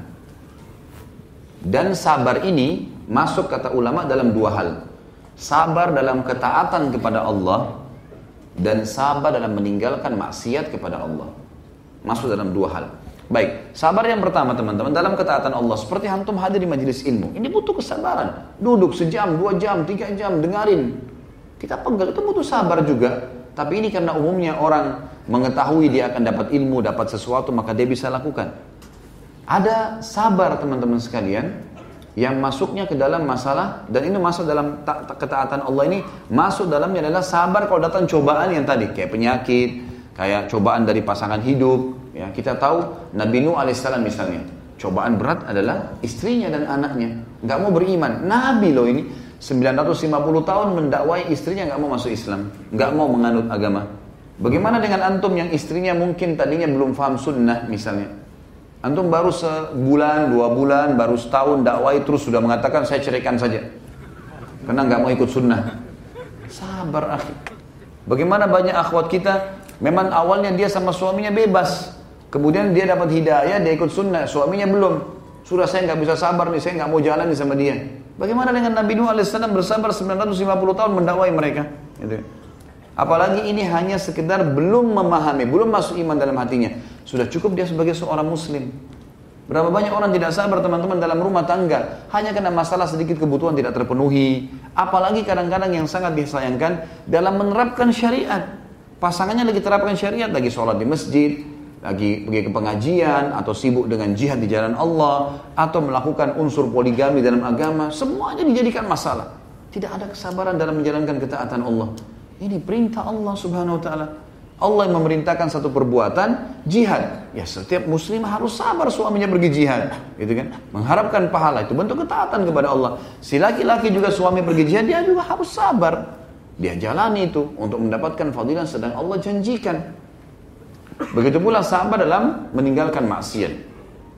Akan terlintas teman-teman di dalam hidup kita semua, saya dan antum semua, ikhwat dan akhwat semuanya. Tidak ada orang yang tidak terlintas di dalam hidupnya peluang bermaksiat. Pasti terlintas peluang itu. Syaitan akan membuka seribu cara satu gagal yang kedua, gagal yang ketiga, yang keempat. Dan dia jeli melihat. Kelemahan seseorang mungkin bukan di zina misalnya, bukan di lawan jenisnya. Dipindahkan sama dia mungkin cinta harta. Jadi harta tidak, apalah, suka menceritakan aibnya orang lain. Celah mana yang bisa, dia masuk. Dan seribu satu jalan untuk dia lakukan agar kita melanggar. Sabar. Tolak ajakan itu. Suruh berzina, tolak. Butuh sabar memang. Duh ini perempuan luar biasa punya kelebihan. Lagi ngajak saya berzina, ngajak kenalan, ngajak ketemu. Tapi agama larang. Sabar. Harus kokoh. Nggak boleh kita jebol di situ gitu kan. Karena memang akan ada hasilnya ya. Sabar dalam menahan itu. Nanti efeknya. Dan umumnya ulama mengatakan. Sabda Nabi SAW. Al-jaza min jinsil amal. Balasan akan datang sesuai dengan kadar perbuatan seseorang. Kalau cobaan kita. Terbuka pintu maksiat teman-teman sekalian Kemudian itu dari lawan jenis, berarti Allah akan mudahkan kita kalau lulus di situ ya. Allah akan berikan kita balasan kebahagiaan dengan lawan jenis tapi dengan halal pernikahan. Kalau cobaan di harta, kita ada kesempatan setan bukain peluang untuk buat nota palsu, untuk mencuri, untuk rekayasa data, untuk A, B, C atau kerja di tempat haram dengan gaji yang besar. Sabar, akhi. Jangan terima, nggak boleh. Haram-haram, nggak boleh ukti, gitu kan? Boleh kerja tapi buka cadarnya atau buka jilbabnya atau A, B, C. Tinggalkan, sabar. Ujung-ujungnya yang kita sedang tinggalkan kalau kita sabar terhadap harta, harta akan datang. Ini sudah jelas janji Allah ini. Gak mungkin salah. Kata Nabi SAW tadi, balasan akan datang sesuai dengan kadar perbuatan seseorang. Ini jelas sekali ini. Gak mungkin salah. Wahyu gak mungkin salah. Kita sabar dalam masalah apa pun, responnya akan datang sesuatu yang mirip tapi dalam masalah halal. Sabar. Dan kalau antum sabar teman-teman sekalian dalam meninggalkan maksiat sampai titik klimaksnya. Semua punya ajal. Semua punya ajal. Kita sakit, ya, akan tiba ajalnya. Ajal maksimal tentu orang meninggal dunia. Tetapi ada orang sakit. Misal antum lagi flu. Antum nggak berobat kan? Tentu sabar tadi saya bilang adalah menerima takdir Allah lalu ikhtiar ya. Tapi ada orang tidak berobat. Antum flu ya sudahlah flu nggak usah berobat, nggak usah minum obat segala. Kalau dekat ajalnya, misal Allah sudah tentukan sakit itu seminggu teman-teman. Di hari-hari terakhir sebelum antum tiba ajal sembuh penyakit itu, Allah akan mudahkan antum minum obat. Terdorong untuk minum obat. Ada jalan keluar dikasih. Allah SWT akan berikan sesuai dengan ajal. Jadi tidak ada sesuatu yang tidak akan dilampaui. Kalau antum sudah hadapi musibah, seberat apa pun teman-teman sekalian, yakin fa inna ma'al usri yusra. Pasti Janji dari Allah, gitu kan? Puncaknya kalau seseorang pun sampai meninggal dalam cobaan seperti Sumayyah radhiyallahu anha, seperti Yasir suaminya radhiyallahu anhu, puncaknya kata Nabi SAW, sabran ala Yasir, fa inna mawidahumul jannah. Sabarlah wahai keluarganya Yasir, Nabi sudah tahu nih akan terjadi pembunuhan mungkin. Tapi kalaupun sampai mati, pasti kalian akan masuk surga. Pasti ini mati, udah surga, udah selesai. Itu puncaknya. Tapi di dunia teman-teman akan datang. Saya sudah kasih contoh tadi, seorang syekh itu. Dan banyak sekali kasus seperti ini, subhanallah. Hampir rata-rata para ulama, para teman-teman dai-dai yang kita kenal gitu kan. Itu kalau subhanallah kalau kita duduk, dengarin ceritanya, ada aja cobaan yang diceritain sama dia. Kalau kita sebutkan kira-kira seperti apa, apa masalahnya, ada sesuatu yang antum hadapin. Kalau dia mau jujur atau dia mau ceritakan, maka dia akan ceritakan sesuatu mungkin tidak masuk di benak kita teman-teman sekalian. Apa yang telah terjadi pada mereka. Cobaan demi cobaan yang sangat berat, tapi karena mereka sabarin, terima sebagai takdir Allah, kemudian dia ikhtiar sesuai dengan hukum Allah yang terjadi. Gitu kan? maka insya Allah akan ada hasilnya, pasti. Kita akan dengarkan teman-teman sekalian, bagaimana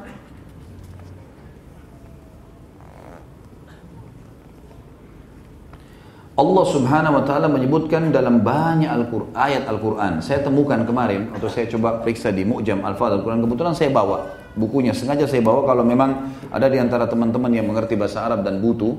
Buku ini sangat bagus, namanya Mu'jam Al-Mufahras ya. Ini di, di Al-Fad Al-Quran Al-Karim. Semua da'i tentu tahu buku ini. Ini buku yang paling mudah untuk mencari semua potongan ayat. Misalnya untuk mencari masalah sabar misalnya. Seperti kemarin saya gunakan, saya buka di halaman tentu saya dapat kalimat sabar. Semua term, ya semua kalimat yang menggunakan kata sabar dalam Al-Quran disebutkan sama dia. Saya hitung kemarin ada 103 ayat yang menyebutkan tentang masalah sabar. Dan hampir semua teman-teman, apa pun kita bicara masalah kejujuran, sidik misalnya, maka kita akan temukan di sini ada disebutin sidik itu di dalam lafaz uh, sadiq atau sidq dan seterusnya di surah ini, di ayat ini, di surah ini, di ayat ini disebutkan sampai berapa kali. Kalimat sabar ini teman-teman dengan dengan berbagai termnya saya temukan ada 103 ayat. Tentu kalau kita bahas semua ini sangat panjang. Saya akan pilih beberapa ayat yang semestinya memang menjadi perhatian kita secara khusus. Yang pertama teman-teman sekalian, siapa pun yang sabar atau ada perintah dari Allah dulu. Allah Subhanahu wa taala memerintahkan kita untuk bersabar. Dalam firman-Nya surah Al-Imran ini dalil yang pertama Al-Quran ya. Ada beberapa yang saya sebutkan. Entah berapa jumlahnya ayat ini mungkin di atas 15, 10 atau 15 ayat yang akan saya sebutkan. Surah Al-Imran surah nomor 3 ayat 200. Allah subhanahu wa ta'ala memanggil orang-orang yang beriman. A'udhu billahi minasyaitonir rajim. Ya ayyuhalladzina amanu sabiru wasabiru warabitu wattaqullaha la'allakum tuflihun. Hai orang-orang beriman, isbiru, sabar dalam mengerjakan perintah Allah, dalam menghadapi cobaan-cobaan, dalam uh, meninggalkan kemaksiatan, isbiru, wasabiru dan sabarkan orang lain. Ajak mereka supaya sabar. Warabitu dan saling menguatkan satu sama yang lain. Dan bertakwalah kepada Allah. Kembali kepada hukum-hukum Allah. Karena akan dapat jawabannya agar kalian beruntung. La'allakum tuflihun artinya beruntung, beruntung dunia dan beruntung akhirat. Kemudian surah Al-Baqarah surah nomor 2 ayat 153 juga Allah berfirman, A'udzu billahi minasyaitonir rajim, ya ayyuhalladzina amanu ista'inu bis-sabri was-salah. Innallaha ma'as sabirin. Hai orang-orang yang beriman, ista'inu. Iyyaka nasta'in. Apa artinya ista'ana yasta'inu? Meminta pertolongan. Jadikan sebagai sumber pertolongan. Hai orang-orang yang beriman. Ista'inu. Jadikan sebagai pertolongan kalian dari semua masalah. Kecil atau besar. Bis, sabri was salat. Sabar dan sholat. Bayangkan kata ulama tafsir sampai sholat di, diucapkan oleh Allah Maha Tinggi dan Maha Pemurah setelah sabar. Karena teman-teman sekalian, kalau kita mulai segala sesuatunya pada saat musibah datang, cobaan datang, maka kita mulai dengan sabar teman-teman. Maka dipastikan kalau kita mulai, oh ya Allah sudah takdirin, sudah saya sabar deh, saya terima. Ya Allah mudah-mudahan engkau memberikan jalan keluarnya, gitu kan. Lalu kita sholat, maka sholat kita bisa khusyuk. Tapi kalau antum dalam kondisi belum menerima, belum sabar dalam masalah itu, lalu antum sholat tidak bisa konsentrasi. Jadi memang di sini disebutkan bis sabri was lalu Allah pastikan innallaha ma'as sabirin. Allah pencipta langit dan bumi. Yang kalau kita sakit, dia yang ciptakan kita. Dia yang ciptakan penyakit, dia yang ciptakan kesembuhannya. Kalau sedang ada orang yang mengganggu, dia yang menciptakan kita. Dia yang menciptakan orang yang mengganggu itu dan dia juga yang bisa membinasakannya. Kalau sedang ada nikmat, dia yang menciptakan kita. Dia yang menciptakan nikmat. Dia yang bisa mempertahankannya dan menambahkannya. Maka Allah berkata, sungguhnya Allah bersama dengan orang-orang yang sabar. Sabar dalam ketaatan, sabar dalam meninggalkan kemaksiatan. Juga dalam surah Ghafir, surah nomor 40. Tentu tadi itu yang uh, Al-Baqarah tadi 153 ya. Maaf. Kemudian surah Ghafir ayat 4 uh, eh, surah nomor 40 atau surah Mukmin ini ya. Dalam surah ini ada dua ayat disebutkan yang sama, ayat 55 sampai ayat 77. Maaf, ayat 55 dan ayat 77. A'udzu billahi minasyaitonir rajim. Fasbir inna wa'dallahi haqq. Sabar Janjinya Allah benar. Benar janji Allah. Orang sabar diampuni dosanya, orang sabar diberikan pahala berlipat ganda. Nanti akan kita jelaskan. Orang sabar dijanjikan kedudukan dan kekuasaan di muka bumi. Ada semua ayat nanti yang kita bacakan masalah itu. Sungguhnya janji Allah benar. Sabar sedikit di dunia mati masuk surga. Benar semua itu. Yang mirip dengan itu teman-teman sekalian adalah surah Ar-Rum juga Surah Ar-Rum surah nomor 30 ayat 60. Allah yang Maha Tinggi dan Maha Pemurah berfirman, "A'udzu billahi minasyaitonir rajim. Fasbir inna wa'dallahi haqq wa la yastakhifannaka alladhina la yuqinun." Sabarlah, sesungguhnya janji Allah benar. Patuh, diganggu orang kita tidak layani tetap kita mulia. Barang kita hilang, kita sabar, ikhtiar, terima dengan Allah, ikhtiar cari hilang, sudah pasrahkan kepada Allah. Sesungguhnya janji Allah benar, pasti Allah akan gantikan. Ya. Dan jangan sampai kamu tergoda kata Allah, la la yastahiffannak alladzina la yukinun dari orang-orang yang tidak yakin dengan ini. Jadi kalau lagi ada cobaan, mana ayat ini adalah jangan berteman dengan orang-orang yang tidak yakin dengan Allah. Lagi ada musibah teman-teman, jangan bicara sama ahli fa fasakah. Ya maksudnya orang-orang maksiat, ahli fasik, ahli maksiat. Maka kita akan diajak sama dia ke diskotik, ke bar, ke maksiat, ke makan macam-macam. Makin buram. Ya. Tenggelam di lautan makin ditenggelamkan. Bukannya malah dikeluarkan. Selanjutnya, dalil Al-Quran, surah Al-Insan. Surah nomor 76 ayat 24. A'udzu billahi minasyaitonir rajim. Fasbir li hukmi rabbika wa la tuti' minhum athiman aw kafura. Bersabarlah hai Muhammad. Surah Insan surah nomor 76 ayat 24 ya. Sabarlah berpegang pada hukum Tuhanmu hai Muhammad dan ajarkan kepada umatmu itu. Dan jangan pernah kau ikuti orang-orang yang berbuat dosa serta orang buat kekufuran. Gak usah ikuti walaupun kau dibenci, walaupun kau dihukum, jangan ikut-ikutan sama mereka toh maksimal adalah mati. Ya.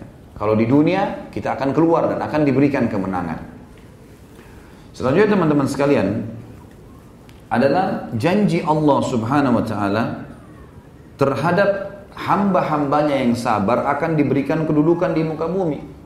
Kekuasaan. Dia akan dikenal, dia akan punya kedudukan, tapi melalui sabar dulu. Dikatakan dalam surah As-Sajdah, Surah nomor 32 ayat 24. A'udzu billahi minasyaitonir rajim. Bi amrina lamma sabaru wa kanu bi ayatina yuqinun. Ya. Dan kami jadikan mereka sebagai a'immah, pemimpin-pemimpin yang akan menjalankan petunjuk-petunjuk kami di muka bumi sesudah mereka sabar dan mereka yakin dengan ayat-ayat kami.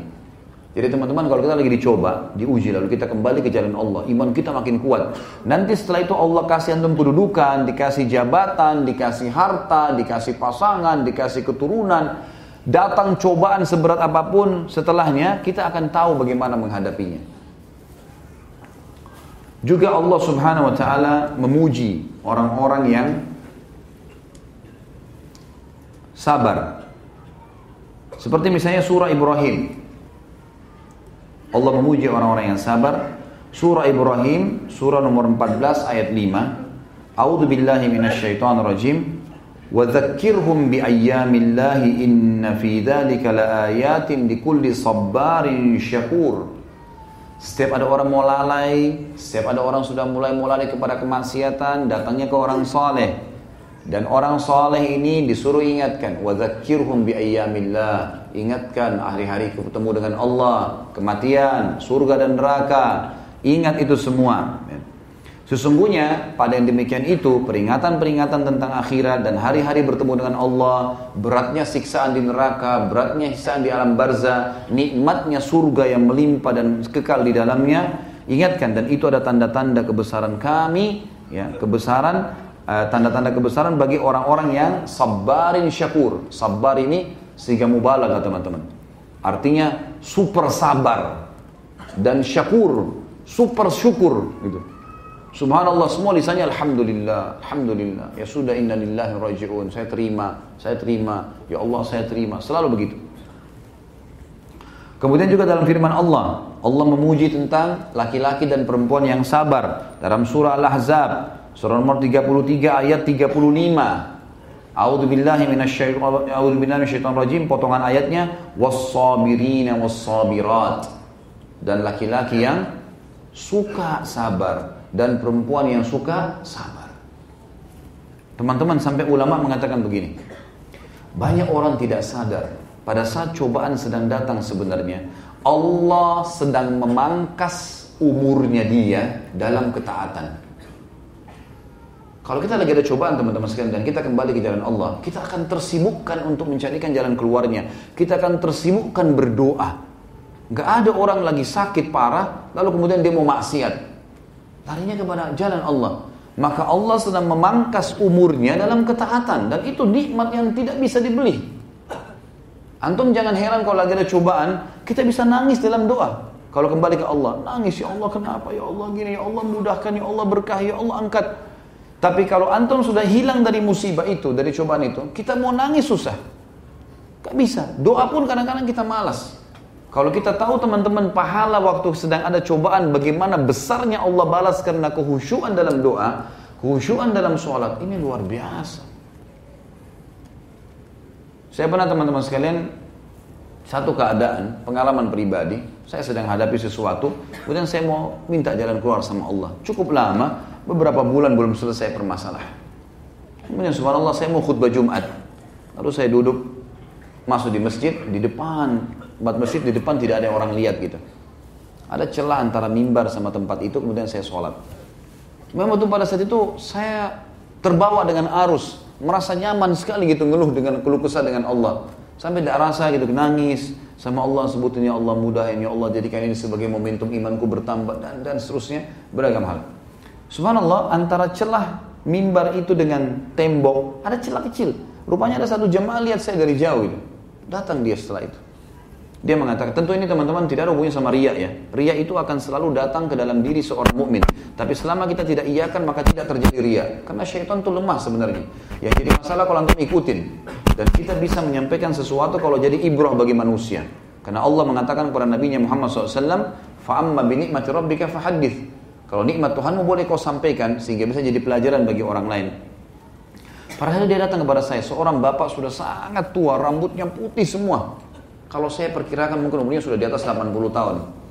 Datang ke saya itu lalu dia mengatakan, Ustaz, uh, memang dia sering Masya Allah hadir di rutin pengajian saya. Dia bilang, Ustaz sudah pernah susun nggak doa-doa dalam Al-Quran yang sering disebutkan? Saya kadang-kadang kalau khutbah, sering di akhirnya saya tutup dengan semua doa yang dimulai dengan Rabbana, Rabbana, Rabbana, semuanya gitu. Makanya jemaah tanya, pernah nggak Ustaz susun? Saya bilang belum, secara khusus belum sih. Tapi insya Allah kalau ada yang butuh nanti coba saya tulisin di surah apa, di ayat apa gitu. Terus tiba-tiba dia bilang sama saya kalimat, saya seperti sedang disiramin dengan air dingin untuk teman-teman sekalian dan saya yakin Allah yang membuat orang ini bicara sehingga menghibur saya dalam masalah waktu itu. Maka yang saya dengar dia mengatakan apa? Ustaz, tadi waktu sujud baca doa apa? Kok saya lihat dari jauh enak sekali sujudnya. Ustaz tahu, sampai rambut saya seputih ini belum pernah saya rasakan nikmat sujud seperti itu. Saya berharap bisa sujud lama, tapi saya tidak tahu harus buat ucapkan apa. Kok bisa Ustaz sampai lama seperti itu? Saya dengan biasa mengatakan, ah, saya ada masalah. Padahal saya keluh kesah dengan Allah. Nabi SAW mengatakan, akrabu abdun ya rabbi wa huwa sajid. orang paling dekat dengan Tuhannya, penciptanya, pada saat dia sedang sujud. Ya sudah, saya sampaikan keluh kesah saya. Tapi ucapan dia tadi subhanallah seperti Allah selalu ingatkan kepada saya. Ingat Khalid, nikmatku sedang besar padamu. Cobaan ini sesuatu yang kau bisa laluin. Dan banyak orang tidak bisa ibadah, justru yang kau rasakan pada saat cobaan sedang datang kepadamu. Ini pelajaran yang luar biasa sebenarnya. Maka sabar sedikit teman-teman dengan cobaan. Ini teman-teman yang selalu ribut dengan masalah cerai. Untuk apa cerai? Kecuali ahli maksiat yang sedang kita temui.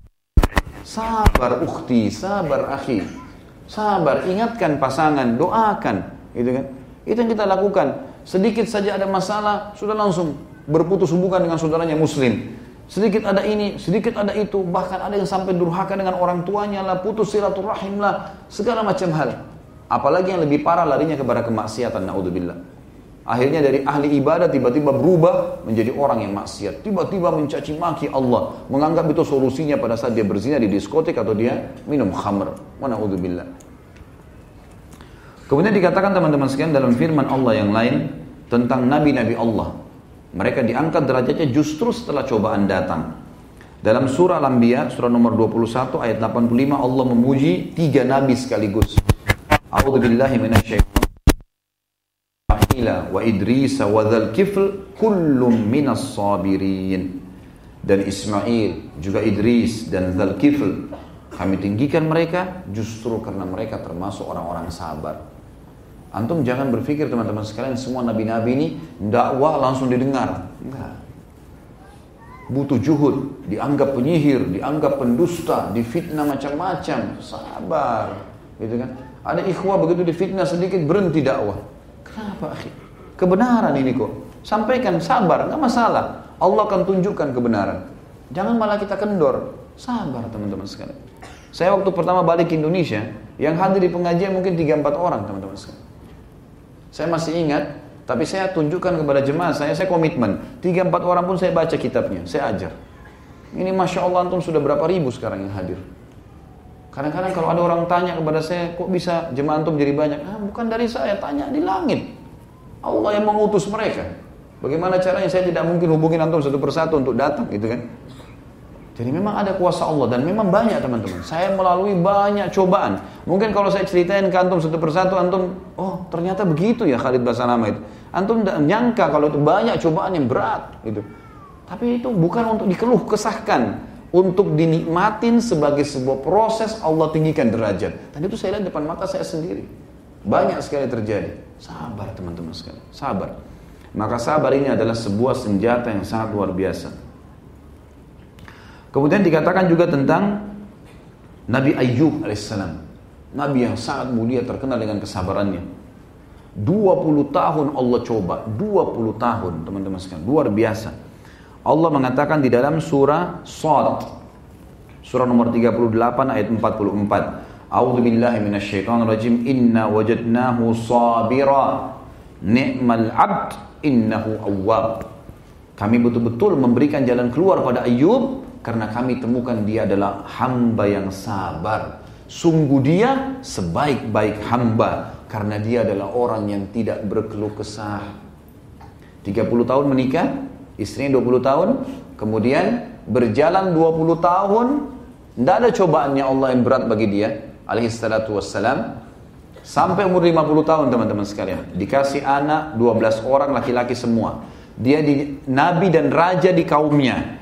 Hartanya paling banyak, peternakannya paling banyak, jumlahnya ribuan ekor sapi, kambing, domba, unta, dan juga ya keturunannya banyak tadi, hartanya banyak dan dia raja. Secara fisik juga sempurna. Dia gagah, istrinya juga cantik. Punya kelebihan. 20 tahun. Pas umur 51 tahun teman-teman, tadi dia nikah umur 30 sampai umur 50 tahun dalam nikmat. Umur 51 tahun. Dan ini berat sekali ya.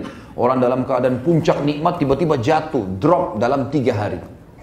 Hari pertama di umur 51 tahun teman-teman sekalian tiba-tiba bangun tidur kulitnya kena kusta keluar bernanah, berdarah dari kepala sampai kaki, sampai rambut Nabi Muhammad SAW rontok. Kulitnya seperti tergantung, luka yang luar biasa dan orang tahu dia menular.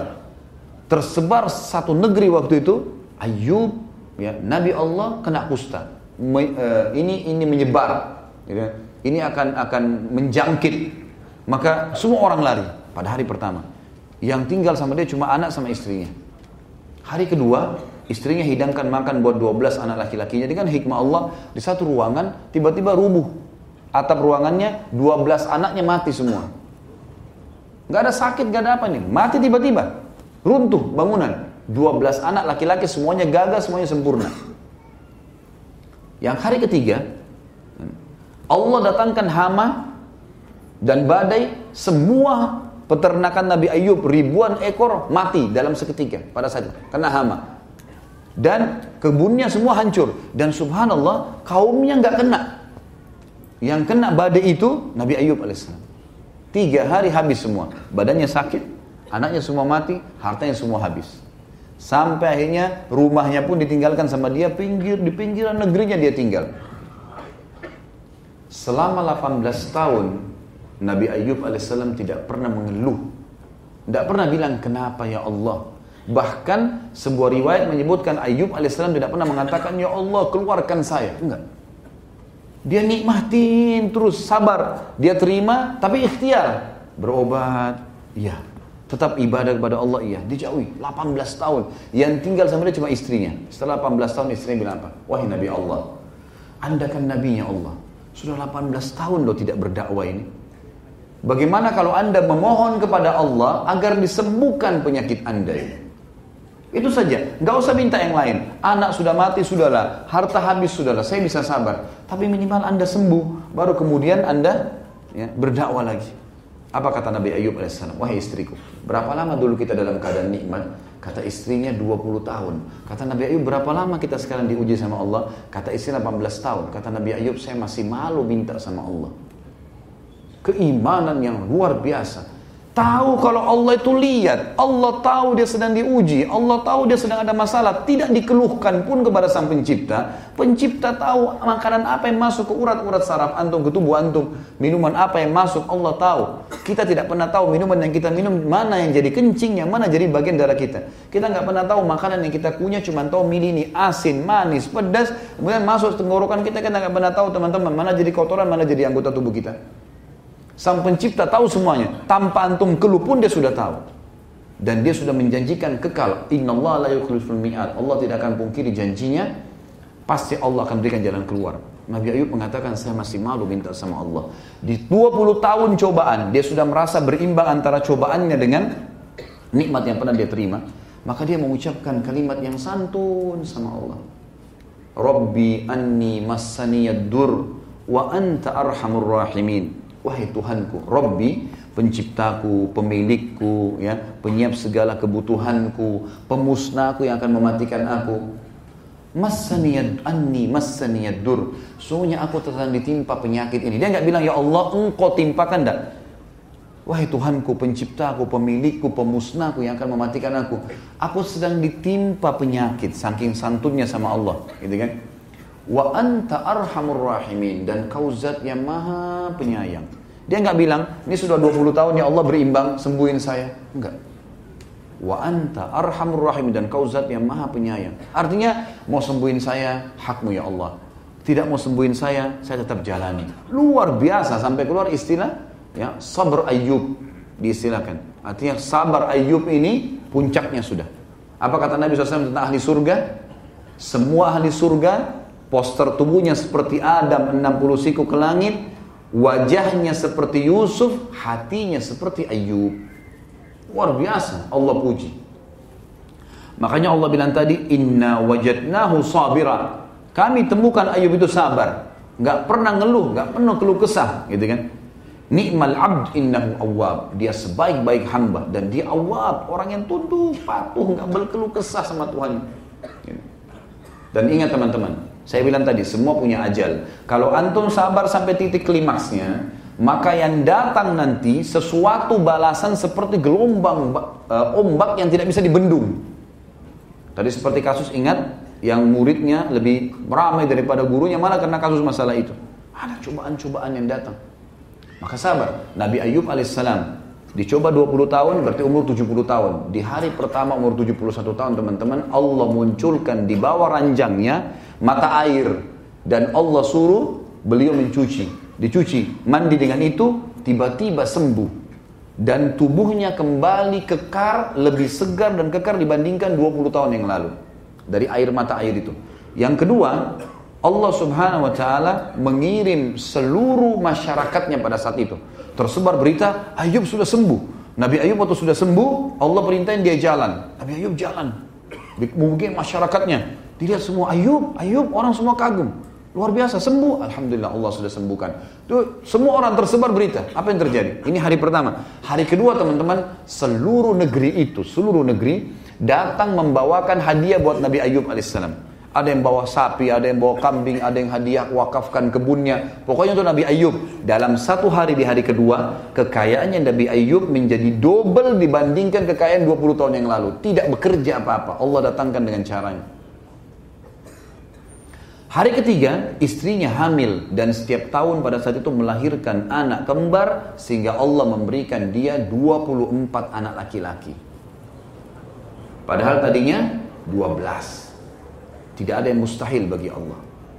Cuma butuh keimanan dan jadikan sabar sebagai pegangan hidup kita. Ini penting teman-teman. Kemudian juga dikatakan tentang masalah sabar ini. Afwan, banyak agak rapat ya di belakang kepenuhan tempatnya. Bisa merapat lagi. Silakan maju dulu. Kasih kesempatan ikhwah yang baru datang. Selanjutnya teman-teman sekalian, termasuk orang sabar itu, kalau sedang datang masalah, Allah dobelkan pahalanya dibandingkan orang yang sedang tidak ada cobaan. Allah akan berikan double pahala dibandingkan orang yang sedang tidak menghadapi cobaan. Di dalam surah Az-Zumar Dalil berhubungan dengan masalah ini surah Zumar surah nomor 39 ayat 10. A'udzu billahi minasyaitonir rajim.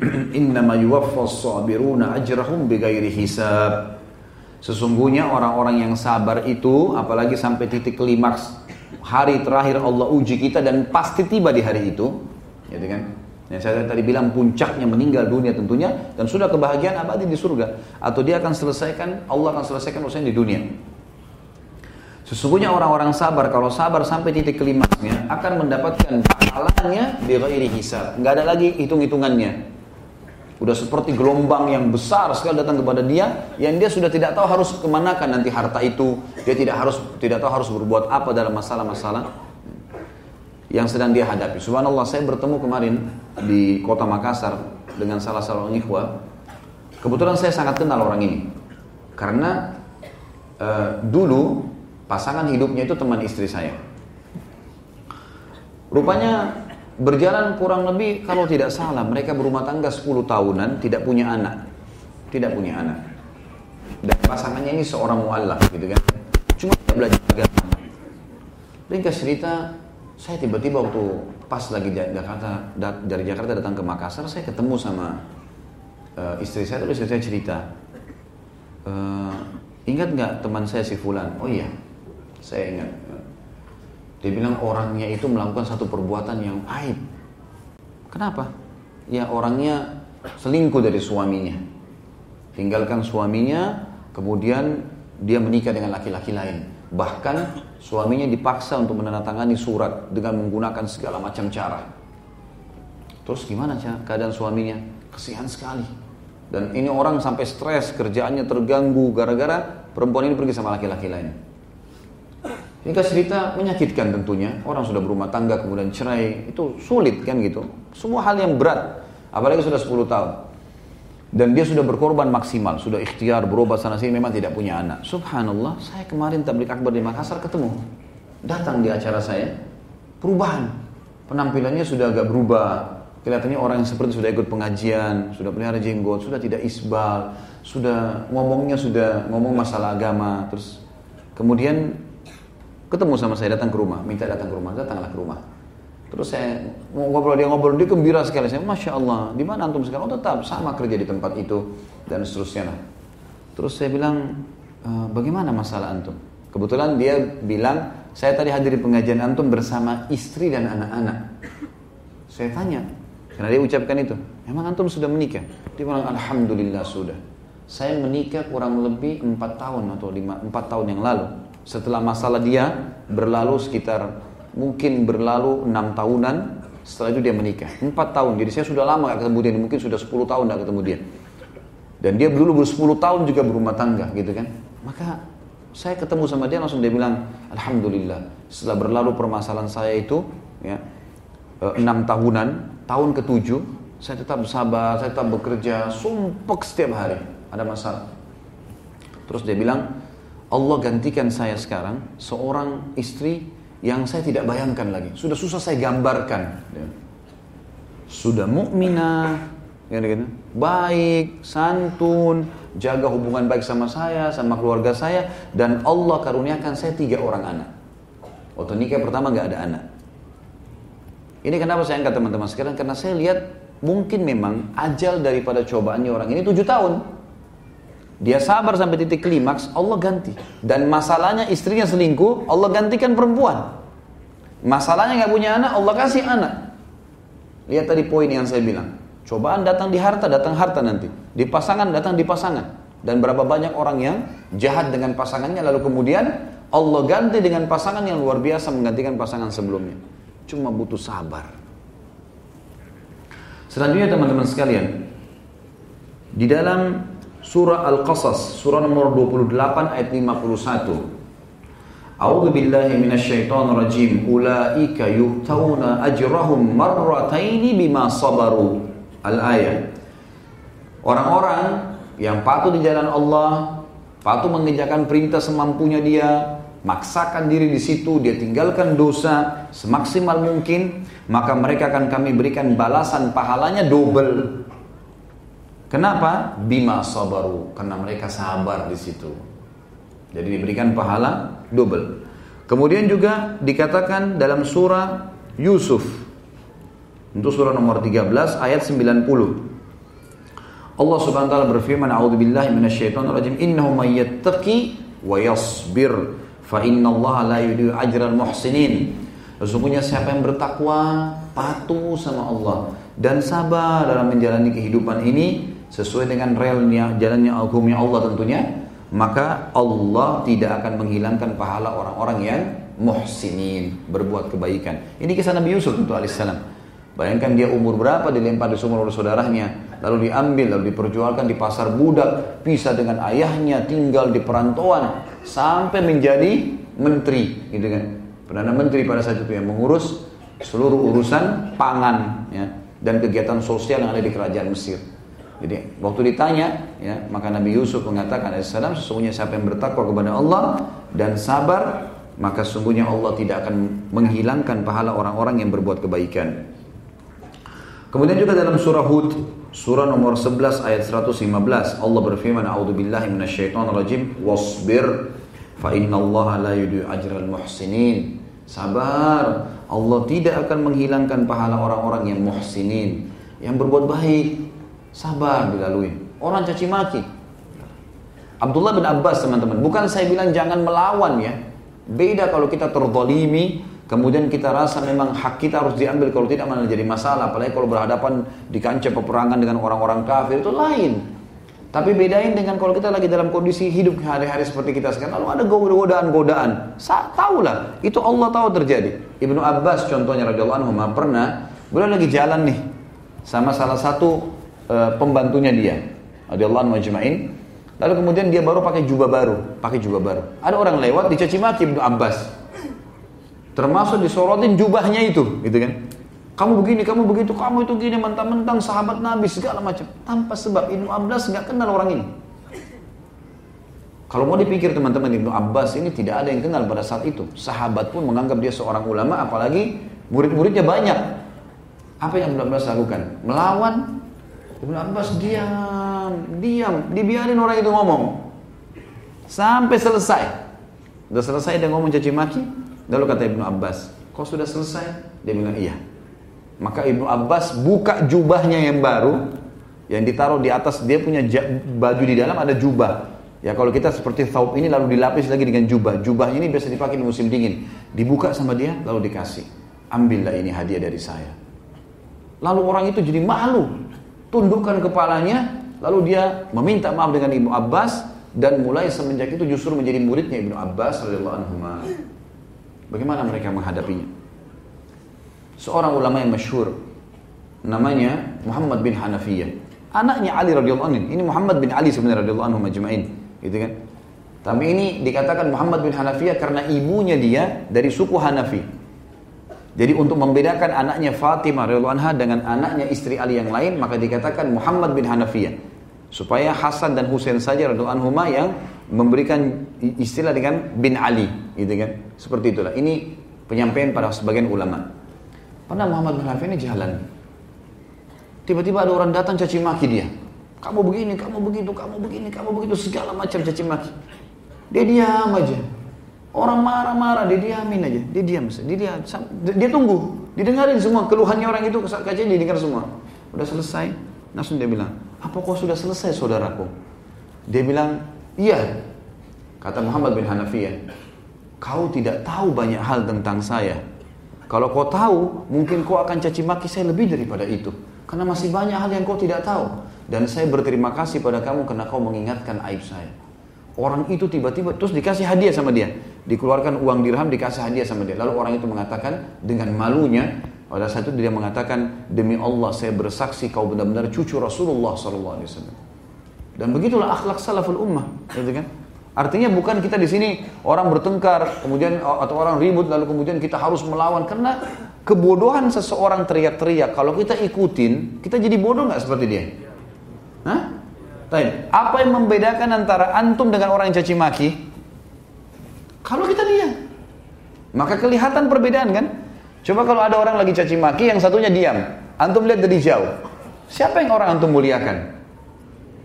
Jelas orang yang diam. Iya kan? Itu bukan berarti dia lemah kok. Kita bicara masalah cacian ya. Kalau ada orang digebukin, dipukul, lalu kemudian dia bisa membela dirinya, itu lain. Bela dirinya, kemudian dia pergi. Dan juga boleh kita gunakan cara lain adalah firman Allah Subhanahu wa taala, "A'udzubillahi rajim wa idza khatabahumul jahiluna qalu salama." Kalau mereka diajak bertengkar ribut sama orang yang dianggap bodoh dalam agama, mereka mengatakan salama. Terserah kamu deh, lu kita pergi. Kalau ada yang bertanya baru kita jelaskan. Seperti ini sebenarnya, seperti ini sebenarnya. Selebihnya tawakal. Udah, biarin Allah, Allah yang mengatur semuanya. Tidak usah kita terlalu sibukkan diri. Gitu. Kita harus tahu ada campur tangan pencipta kita yang luar biasa. Kemudian juga ini tentunya pahala tentang orang-orang yang dipergandakan pahala orang yang sabar. Terakhir teman-teman sekalian kita masuk ke masalah ada dua poin ya. Perintah Allah Subhanahu wa taala kepada kita untuk ya berdoa agar bisa sabar Jadikan sebagai bagian doa kita. Di antaranya adalah surah Al-Baqarah surah nomor 2 ayat 250. Ayat 250. Allah berfirman, "A'udzu billahi minasyaitonir rajim. Rabbana afrigh 'alaina sabran wa tsabbit aqdamana wansurna 'alal qaumil kafirin."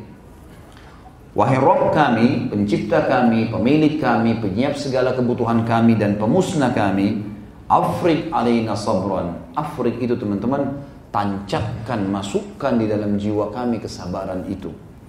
Dan kokohkan telapak-telapak kaki kami. Dan berikanlah kami pertolongan dari kaum-kaum yang kafir. Kata ulama tafsir sebagian. Siapa yang baca doa ini?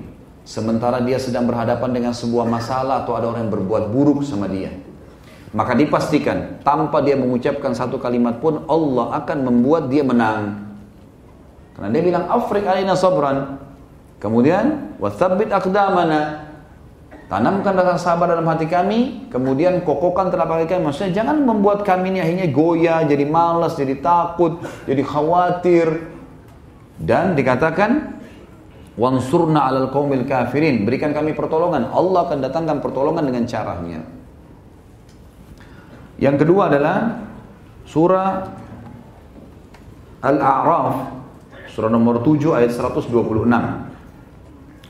A'udzu billahi minasyaitonir rajim. Rabbana afriq alaina sabran wa tawaffana muslimin. Wahai Tuhan kami, tancapkanlah, tanamkanlah kesabaran dalam jiwa kami dan wafatkanlah kami dalam keadaan muslim. Tetap kami kokoh dalam kesabaran-kesabaran seperti ini. Dan juga Allah perintahkan kita untuk mengucapkan kepada orang-orang yang tetap saja mengganggu, tetap saja berusaha menyakiti kita, kita mengucapkan sebagaimana Allah mengatakan dalam surah Ibrahim surah nomor 14 ayat 12 A'udzu billahi minasyaitonir rajim wala nasbiranna ala ma adzaitumuna wa 'ala Allahi falyatawakkalul mu'minun. Kami pasti akan sabar terhadap hal-hal yang kalian lakukan pada kami. Adzaitumuna ini maksudnya yang kalian sakiti kami. Kami akan sabar dengan itu. Artinya, sabar tadi menerima sebagai takdir Allah dan ikhtiar. Ada yang butuh dijelasin, dijelasin. Kita diam ya diam. Gitu kan. Ada yang bertanya, kita jelaskan. Ya. Sabar. Maka kami pasti akan bersabar terhadap apa yang kalian sakiti kami dan hanya kepada Allah lah orang-orang beriman bertawakal. Baik, terakhir teman-teman sekalian, orang yang sabar dijanjikan dari semua urusan dunia. Akhirat dijanjikan masuk surga. Ayat-ayatnya banyak ini. Di antaranya adalah Firman Allah Subhanahu wa taala, A'udzu billahi minasyaitonir rajim.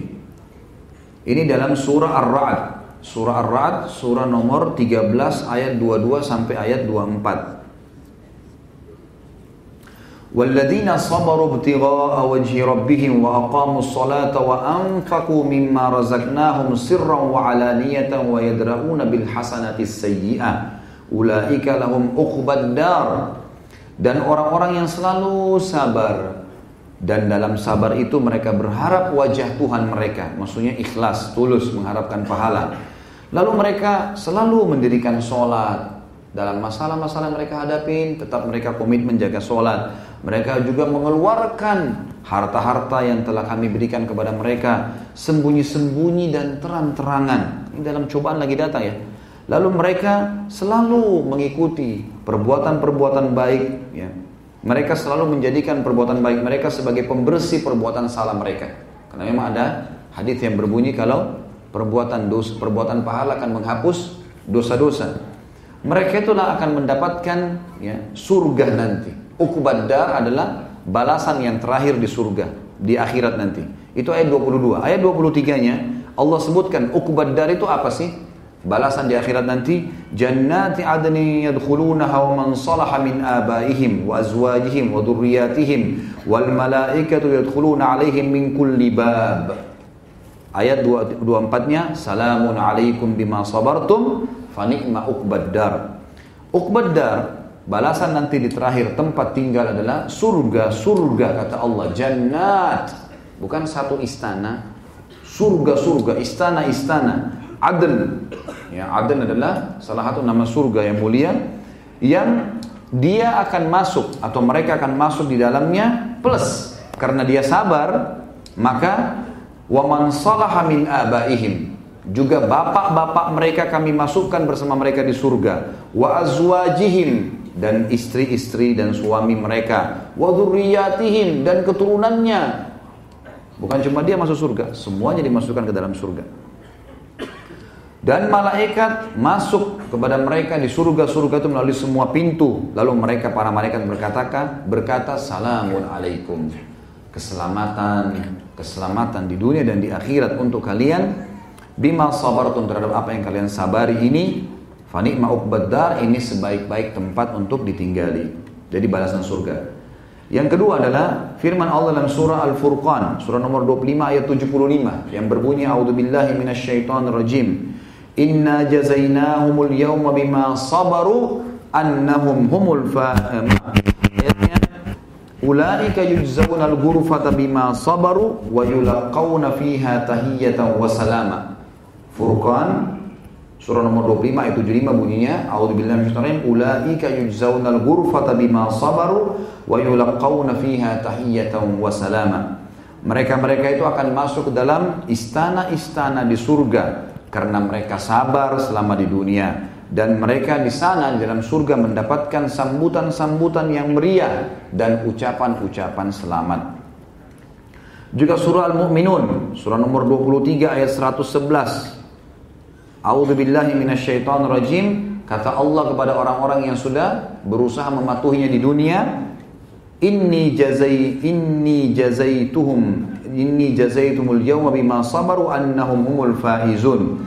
Pada hari ini aku akan balas mereka yang sudah sabar semua itu bahwasanya mereka lah orang-orang yang menang. Kata ulama tafsir, masuk ke dalam surga.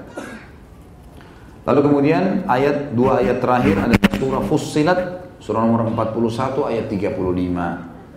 Allah berfirman, "A'udzubillahi minasyaitonir tentang surga dengan segala kenikmatannya, abadihnya, derajat yang tingginya.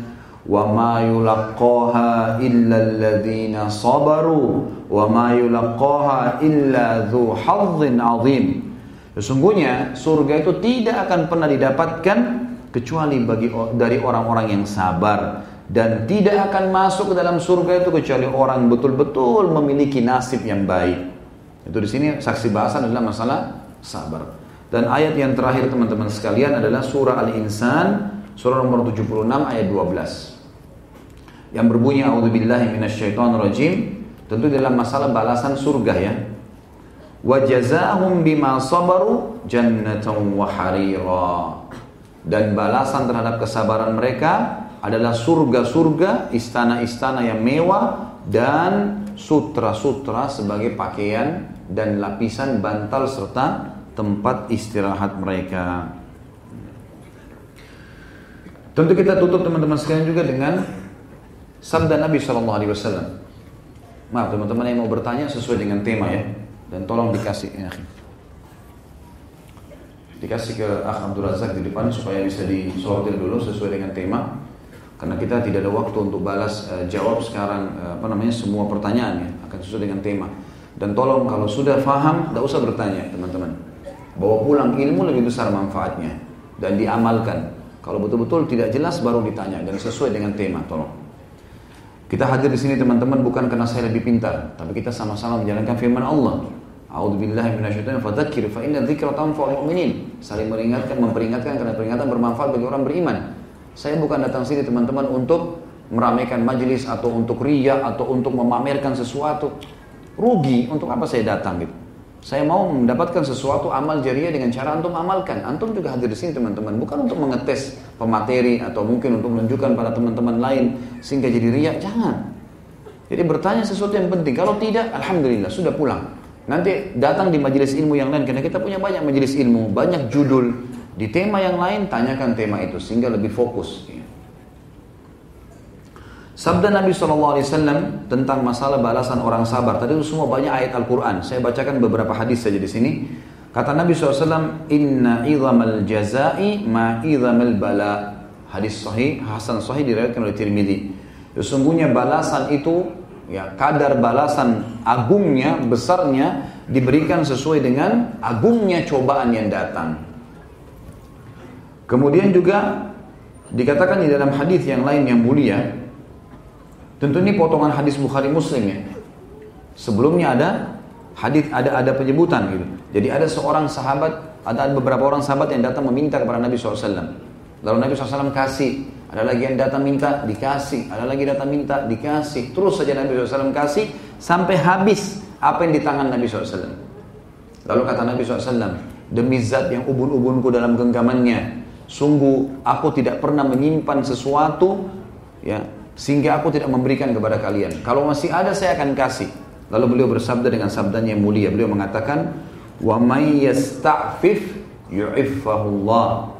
Siapa yang tidak mengemis, muliakan dirinya, Allah akan muliakan dia. Ini mirip dengan sabda Nabi yang lain apa? Siapa yang menjaga afaf, tidak mengemis, Allah bukakan baginya pintu kekayaan. Dan siapa yang membuka pintu mengemis, nggak ada kemuliaan jiwa, maka Allah akan membuat dia miskin. Membukakan baginya pintu miskin. Kata Nabi SAW, siapa yang berafaf, menjaga kemuliaan jiwanya, nggak mengemis, maka Allah akan kayakan dia. Wa may yastaghni yughnihillah. Siapa yang minta kekayaan sama Allah, Allah kasih kekayaan. Dan makna yang lain adalah siapa yang berlepas diri dari makhluk, Allah akan membuat dia berlepas dari makhluk tersebut. Yatasabbar yusabbiruhullah. Siapa yang bersabar, Allah akan sabarkan dia. Wa ma u'tiya ata'an khairan wa awsa minas sabar. Ini kalimat luar biasa nih penutupannya. Kata Nabi SAW dan tidak ada seseorang yang diberikan pemberian yang jauh jauh lebih baik, jauh lebih bermanfaat dalam hidupnya, jauh lebih berkah dibandingkan kalau dia diberikan kesabaran. Hadis Bukhari yang lain kata Aisyah anha, baginda Nabi SAW. Nabi SAW tidak pernah marah, tidak pernah marah kalau berhubungan dengan haknya. Dan beliau akan marah kalau dilanggar hukum Allah. Kalau masih masalah haknya dia, minta maaf ya, ya sudah. Belum bisa bayar ya, ya sudah. Allah tahu kok. Allah akan gantikan, harus keyakinan ini. Gak usah kita paksain.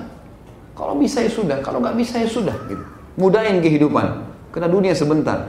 Jangan sia-siakan hal-hal kita pada kesedihan yang berlebihan karena setan suka buat begitu. Atau angan-angan yang berlebihan. Seperti banyak orang mau cerai diangan-angankan sama syaitan. Kau mampu kok bisa aja gini gini gini. Segala macam. Syaitan angan-angan. Terus habis itu mau ke mana? Mau ribut lagi mau nikah lagi mau masa untuk apa? Gitu kan? Nggak ada manfaatnya sama sekali. Maka harusnya difahamin masalah-masalah seperti ini teman-teman sekalian Semoga saya kita bisa ambil pelajaran dari tokoh kita, Khabab anhu dan semoga Allah menyatukan kita bersama mereka dan beliau dan juga orang-orang lain dari para sahabat alaihim dan teman-teman sekalian pesan saya terakhir sebelum pertanyaan. Mulai sekarang. Mulai sekarang. Terapkan setiap hari teman-teman baca kisah satu sahabat. Buka sebelum tidur malam hari atau di waktu antum lowong ketik di Google tentang kisah sahabat. Satu orang sahabat. Urutkan saya mau baca tentang sahabat fulan. Baca satu hari saya bilang sama istri saya, berapa waktu lalu tentunya saya bilang, mulai sekarang saya kasih PR buat kamu. Baca kisah seorang sahabiat, satu hari satu. Dan store ke saya, saya mau dengar. Siapa yang kau baca hari ini? Biar saya tahu kamu tuh baca apa gitu. Teman-teman sekalian, bukan saya larang baca koran, bukan saya larang baca berita. Tapi ini jadikan sebagai sesuatu yang ke nomor 100 sekian. Baca Quran, baca kisah sahabat, baca tentang surga dan neraka yang bisa membuat antum berubah jadi lebih baik. Itu penting. Kita tidak sibuk tiap hari baca koran ini beritanya apalagi yang baru. Ini apalagi yang baru. Gosip apa yang baru. Ini apa yang baru. Tidak ada yang baru dalam Islam. Quran dan hadis Nabi SAW. Kisah sahabat dan tabi'in. Orang-orang saleh. Itu yang membawa kita pada hal kebahagiaan dunia dan juga akhirat teman-teman sekalian. Menjaga hubungan sama Allah sesuatu yang paling mahal bagi orang beriman dan jauh dari Allah adalah sesuatu kehancuran dan kerugian yang luar biasa. Allahu a'lam. Ini. Masya Allah. Hmm? Banyak sekali pertanyaan. Tidak berhenti-berhenti pertanyaan. Hmm? Iya insya Allah. Saya, kalau saya tidak sabar saya nggak baca.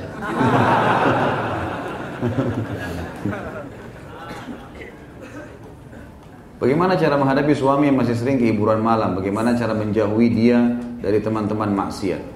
Tugas kita yang pertama kalau orang berbuat salah diapakan? Ingatkan. Dakwahi. Gitu kan? Diingatkan.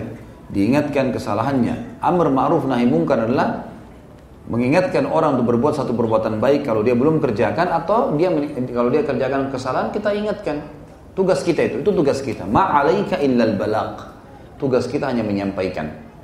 Selebihnya haknya Allah sudah. Yang penting kita sudah sampaikan. Dan gunakan retorika yang baik. Ud'u ila sabili rabbika bil hikmati wal mau'idatil hasanah wajadilhum billati hiya ahsan kata Allah. Berdakwah di jalan Tuhan kalian dengan cara hikmah santun, baik, sampaikan. Kalau orang tua atau suami, memang caranya harus jangan menggurui. Bagaimana menurut kamu seperti ini? Bagaimana menurut kamu seperti ini? Gitu kan? Jadi kita seperti bertanya, kalau ada orang seperti ini, dia sudah tahu kalau dia sedang disinggung sebenarnya gitu ya. Kalau lagi dalam keadaan emosi, tinggalkan dulu. Gitu. Ini saya jawab ini bukan berarti, oh bertahanlah sama orang maksiat, bukan. Karena kalau ada orang seperti ini bertanya, ukti kita bertanya seperti ini, berarti memang sebenarnya sebelum menikah dia sudah tahu kalau suaminya begini. Ini bukan bukan ceritanya orang yang ikhwah sudah ada di pengajian terus tiba-tiba lari ke diskotik atau minum khamr. Ini memang orang yang dasarnya masa lalunya sudah begini. Sehingga pada saat berumah tangga juga sama. Makanya di sini butuh kesabaran, gitu kan? Nasihati dengan cara baik. Kemudian ingatkan mau'idhah. Kirimkan hadis-hadis, tentang bahayanya orang berzina, bahayanya orang minum khamr gitu kan. Kemudian kalaupun dia pulang, dia mau berdebat, berdebat dengan cara santun. Biar dia emosi kita tenang. Karena emosi, saya bilang tadi, kalau ada orang emosi, ada orang caci maki, kalau kita juga ikut-ikutan emosi, tidak ada bedanya kita sama dia. Kalau dari jauh di foto, dua-duanya sama. Dua-duanya jelek mukanya gitu kan. Nah, iya. Jangan ikut-ikutan orang jelek kita jangan jelek gitu. Jadi sabar gitu. Kita nasihatin. Kalau setelah setelah kita berusaha tadi ini tentu kita ikuti dengan yang kedua doa. Doakan dia. Ya Allah berikan hidayah, bukakan hatinya. Jangan jangan putus asa. Jadi saya kasih contoh Nabi Nuh alaihissalam bertahan sampai akhir hidup beliau, gitu kan. Sampai sampai akhir datangnya azabnya Allah. Nabi Lut juga begitu istrinya, gitu kan. Nabi Ibrahim alaihissalam ayahnya. Ini ada ada contoh pasangan hidup tadi ya, Nabi Lut sama Nabi Nuh. Ini sudah contoh yang luar biasa sebenarnya. Asia dengan suaminya Firaun, gitu kan? Bertahan loh itu. Dia sempat bertahan, gitu kan? Nanti pada saat salah satu budak wanitanya Asia dibunuh dengan anak-anaknya oleh Firaun, barulah Asia mengatakan, "Kenapa kau membunuh orang yang beriman sama Allah?" Firaun jadi tahu, kalau Asia juga beriman, kau juga sudah beriman? Iya, saya juga beriman. Maka disiksa oleh Firaun. Dalam riwayat dikatakan dipukulin sama Fir'aun di bawah terik matahari sampai berdarah-darah. Sampai sebagian bajunya ya alaihassalam itu terbuka terbuka. Maka dia pun sudah tidak tahan sama sekali lalu dia mengangkat kepalanya ke langit sambil mengatakan dalam Al-Quran Rabbi ibni li baitan fil jannah Ya Allah saya tahu ini saya sudah disiksa. Saya juga kalaupun selamat Fir'aun sudah tidak akan tinggalkan saya di istana ini. Gantikan saya rumah di surga. Waktu dia angkat kepalanya ke langit Allah perlihatkan istananya di surga. Maka dia tersenyum. Asia tersenyum. Pada saat tersenyum kata Fir'aun wanita ini sudah gila. Sudah berdarah-darah, sudah akan dibunuh masih tersenyum, bunuh dia, dibunuh Asia. Maka mati syahidlah dia di jalan Allah. Allah berikan tunjukkan. Jadi pasangan hidup memang ini satu hal yang harus dijaga teman-teman sekalian. Dalam arti kata gini, kalau sudah puncaknya, sudah kita nasihatin, sudah kita luruskan, kemudian kita melihat, kita melihat secara pribadi, saya kalau saya kalau bertahan, saya malah yang terpengaruh, saya yang bisa terpengaruh. Maka saya ingin mengganti pasangan yang lebih baik. Boleh, tidak ada masalah. Karena pasangan yang sudah berbuat kemaksiatan dosa besar, zina, apa saja dosa besar, dan sudah berdiri, pak sudah sampai padanya hujah. Dinasehatin dulu. Jangan begitu kita tahu satu kali pasangan kita zina langsung kita cerai. Enggak, bukan itu. Bukan juga kita memudahkan perzinahan, bukan. Tapi ada orang berbuat salah, subhanallah khilaf. Ada di antara sahabat berzina, mengaku di depan Nabi SAW, gitu kan? Tapi pasangannya tidak cerai dengan dia. Maka ini perlu kita cari tahu, e, e, bayangkan teman-teman dengan dengan cara yang baik dan puncak-puncaknya saran saya adalah istikharah kepada Allah. Kalau Allah tenangkan hati, Allah mudahkan dengan sendirinya bercerai, sudah alhamdulillah gitu. Apakah arti kebahagiaan bagi seorang mukmin menurut Al-Quran dan Sunnah? Karena ada kebiasaan orang miskin melihat, um, karena ada apa ini ya? Ada sebagian, ada sebagian orang miskin melihat menjadi kaya adalah kebahagiaan. Orang sakit melihat orang yang sehat adalah kebahagiaan. Tentu saja kebahagiaan ini relatif besar kan kebahagiaan. Semua yang membuat orang su tentram dikatakan bahagia. Kan itu. Kita bangun tidur sehat, oh saya bahagia. Kita dapat uang, kita bahagia. Dapat keturunan, bahagia. Soalnya gembira namanya kebahagiaan. Tapi ini tentu ada tingkatan-tingkatannya, gitu kan? Ada orang miskin, dia lihat bahwasanya harta itu kalau dia kaya dia bahagia. Ini nggak bisa kita salahkan. Tetapi kebahagiaan itu akan betul-betul dia capai pada saat dia punya harta kalau dia seperti sabda Nabi SAW, nikmal malu salih di abdis salih. Harta yang paling baik adalah harta yang halal di tangan orang yang saleh. Harta yang saleh di harta di tangan orang yang saleh. Artinya harta yang halal dan di tangan orang yang faham tentang haknya uang itu. Itu baru dia dapat puncak kebahagiaannya. Dia kaya kemudian dia infakkan. Tapi kalau cuma sekedar dia miskin lalu dia mengatakan saya kayaknya pengen orang kaya kaya seperti itu. Nanti biarpun kalau saya kaya saya akan buat sama. Buat diskotik lah buat apalah segala macam buat maksiat. Maka ini tidak ada kebahagiaan di situ.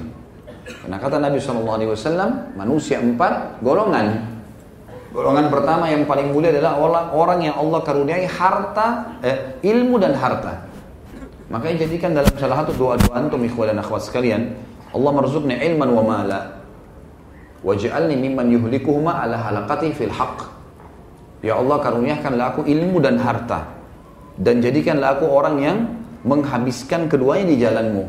Kenapa kata Nabi SAW manusia terbaik adalah Pertama, orang yang Allah karuniai ilmu dan harta, lalu dia menghabiskan keduanya di jalan Allah. Selalu dia ngajar, dia selalu berinfak dan menggunakan di jalan yang benar. Golongan yang kedua adalah orang yang Allah karuniai ilmu tanpa harta. Dia pintar agama tapi nggak nggak ada hartanya, susah hidupnya. Tapi dia bisa meraih derajat orang yang pertama dengan cara dia mengatakan, Ya Allah kalau engkau karuniakan aku harta seperti fulan, dia soleh itu juga orang soleh. Kalau saya sama dengan saya akan buat yang sama.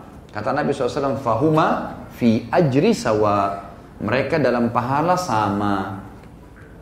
Tapi ini dalam keadaan memang dia tidak punya ya. Jangan sampai jangan sampai ada dua si A sama si B, dua-dua punya ilmu, punya harta. Lalu yang si A mengerjakan apa yang tadi? Di, semua dihabisin jalan Allah. Ngajar sepanjang hari, kemudian dia juga infakkan hartanya digunakan jalan yang benar. Kemudian si B melihatnya, lalu si B bilang, cukup saya dengan niat aja deh. Gitu. Sekarang dia bilang, ya sudahlah, ini orang bangun masjid. Saya juga kalau ada kesempatan saya mau masjid. Padahal dia bisa, ada duitnya. Ini nggak masuk dalam hal ini. Yang masuk adalah memang orang yang tidak punya harta, lalu dia lihat Coba ya, kalau betul-betul ikhlas dalam hatinya, tulus. Dia mengatakan kalau saya punya seperti dia, saya akan buat sama. Betul-betul kalau Allah kasih dia akan Allah Allah lebih tahu niatnya. Allah akan kasih dia pahala sama. Sebanyak apa pun perbuatan orang itu. Makanya teman-teman kalau lihat orang punya kelebihan dalam agama, minta kepada Allah akan diberikan yang sama. Kalau ada kesempatan saya mau buat ya Allah dengan tulus, Allah kasih pahalanya sama. Golongan ketiga, orang yang Allah karuniai harta tanpa ilmu, nggak ada ilmu agama. Nah, ini kesalahan fatal nih. Sehingga dia tidak tahu mana halal, mana haram. Lalu uangnya dihabiskan di jalan kesalahan, kebatilan. Mabuk-mabukan, lazina dan seterusnya. Kemudian datang golongan keempat, dia bukan lihat golongan kedua dan ke, ke, pertama, tapi dia lihat golongan ketiga. Ini yang jadi tadi saksi bahasan kita di pertanyaan. Lalu dia bilang, kalau seandainya saya punya harta seperti golongan tiga tadi, yang banyak berbuat maksiat, maka saya akan buat seperti dia. Kata Nabi, fahuma fi wazri, fahuma fi wazri sawa. Maka orang ini di dosa sama. Ini orang di dosa sama, gitu kan. Jadi ini kita harus hati-hati teman-teman sekalian ya. Jadi kebahagiaan itu relatif. Kalau dia berhubungan dengan masalah agama, maka insya Allah itu adalah kebahagiaan. Ya, itu adalah kebahagiaan. Dan kata Nabi SAW teman-teman tentang masalah harta misalnya. Uh, kata, uh, tentang masalah orang kalau terlalu tergila-gila dengan harta yang banyak. Kata Nabi SAW, siapa yang bangun tidur, jasadnya sehat, dia punya makanan hari itu, dia punya rumah atau tunggangan yang dia bisa gunakan, dia adalah orang yang terkaya. Udah, gitu. Sudah cukup buat dia. Atau kadang-kadang juga ada orang sakit berharap sehat, nah, itu harapan bisa saja dia minta sama Allah. Tapi kalau dia berpikir bahwasanya cobaan penyakit itu akan membuat tadi waktunya, umurnya dipangkas di dalam ketaatan Allah, pembersihan dosa-dosanya, peninggian derajatnya dan kalau dia sabar sampai di titik klimaksnya, sampai terima Allah dan berobat, Kemudian dia sabar sampai dia insya Allah akan ada jalan keluarnya. Tadi ada pertanyaan sebelumnya itu, baik ini masalah kebahagiaan sudah ya. Bagaimana seorang mukmin dapat hidup dalam ketenangan sementara ia tidak mengetahui apakah dosanya telah diampuni, apakah amalannya diterima?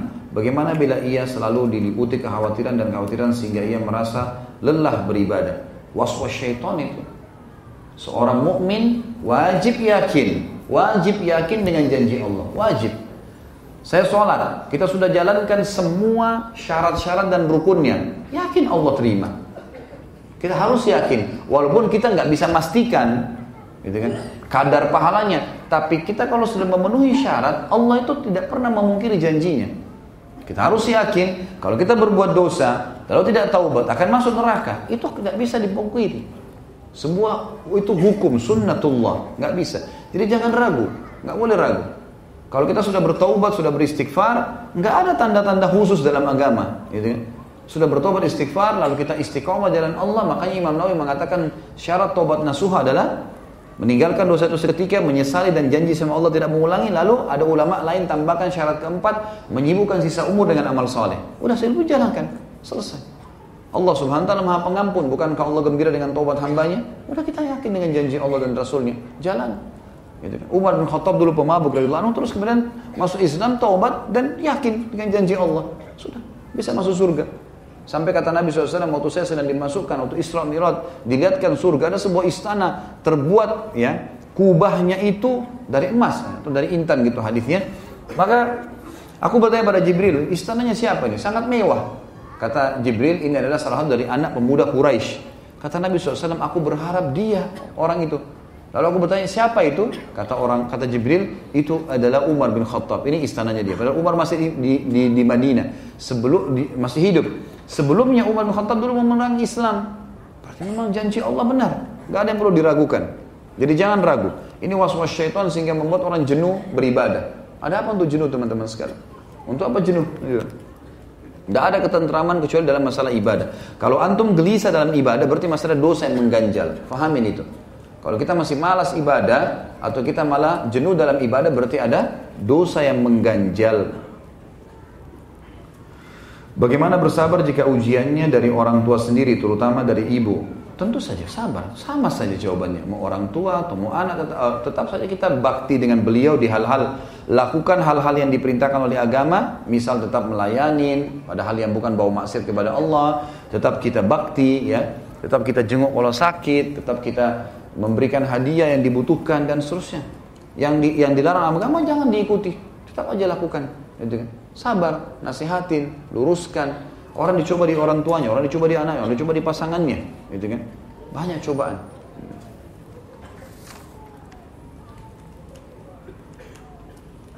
Bagaimana cara sabar menghadapi istri yang selingkuh dengan laki-laki lain?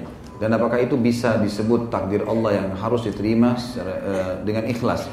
Dan apakah talak sudah jatuh apabila istri sudah meninggalkan rumah? Mohon penjelasannya Ustaz. Hmm, agar hati saya bisa tenang. Tentu saja Orang mukmin tahu kalau setiap orang bisa berbuat salah. Kalau istri antum ini selingkuh kemudian memang diahnya sudah taubat nasuha. Memang dia taubat nasuha, memang saya salah, saya taubat nasuha. Ini antum punya khiar. Orang punya khiar. Yang terbaik terima dan sabar, gitu kan? Karena kata Nabi SAW dalam sebuah hadis kepada seorang sahabat laki-laki mengatakan, Ya Rasulullah, inna bra'ati la taruddu yadul lamis. Wahai Rasulullah, istriku tidak nolak tangannya setiap penjamah. Ini maksudnya supel sekali atau kata sebagian ulama hadis bahkan perempuan ini suka selingkuh. Kata Nabi SAW, talikha, ceraikan aja kalau gitu. Dia bilang, lakinni uhibbuha, tapi saya mencintainya. Maka kata Nabi SAW, amsikha. Kalau gitu pertahankan dia.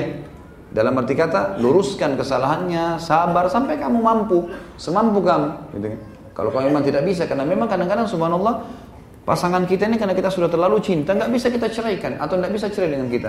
Kita berat untuk cerai. Kalau kita cerai malah mudaratnya lebih berat. Kita jadi sumpah, kita jadi sedih. Maka jangan terjadi, gitu kan? Kecuali sudah betul-betul maksimal, kita sudah tak yakin memang ada sebuah poin yang bisa mendongkrak kita untuk meninggalkan ya sudah. Barulah seperti itu. Allah mengatakan, "Walaman sabara wa ghafara, inna dzalika min azmil umur."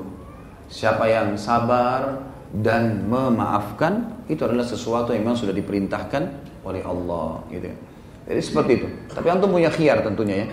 Bayangkan saja efeknya. Kalau misalnya di, kalau dia tidak taubat, istri ini tidak taubat, malah dia yang yang ke mana-mana. Yakinlah teman-teman. Kadang-kadang Allah ingin menghilangkan sesuatu dari kita dengan caranya, dengan caranya. Tadi kan saya ceritakan kisah kan, bagaimana orang yang saya kenal itu betul-betul ditinggalkan oleh istrinya.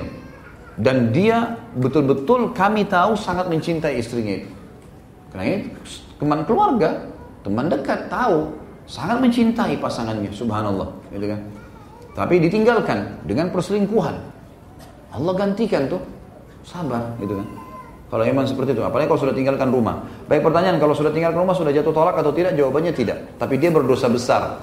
Karena sabda Nabi Shallallahu Alaihi Wasallam, Wanita pun yang wanita mana pun yang keluar rumahnya tanpa izin suaminya maka dia dilaknat sampai dia kembali.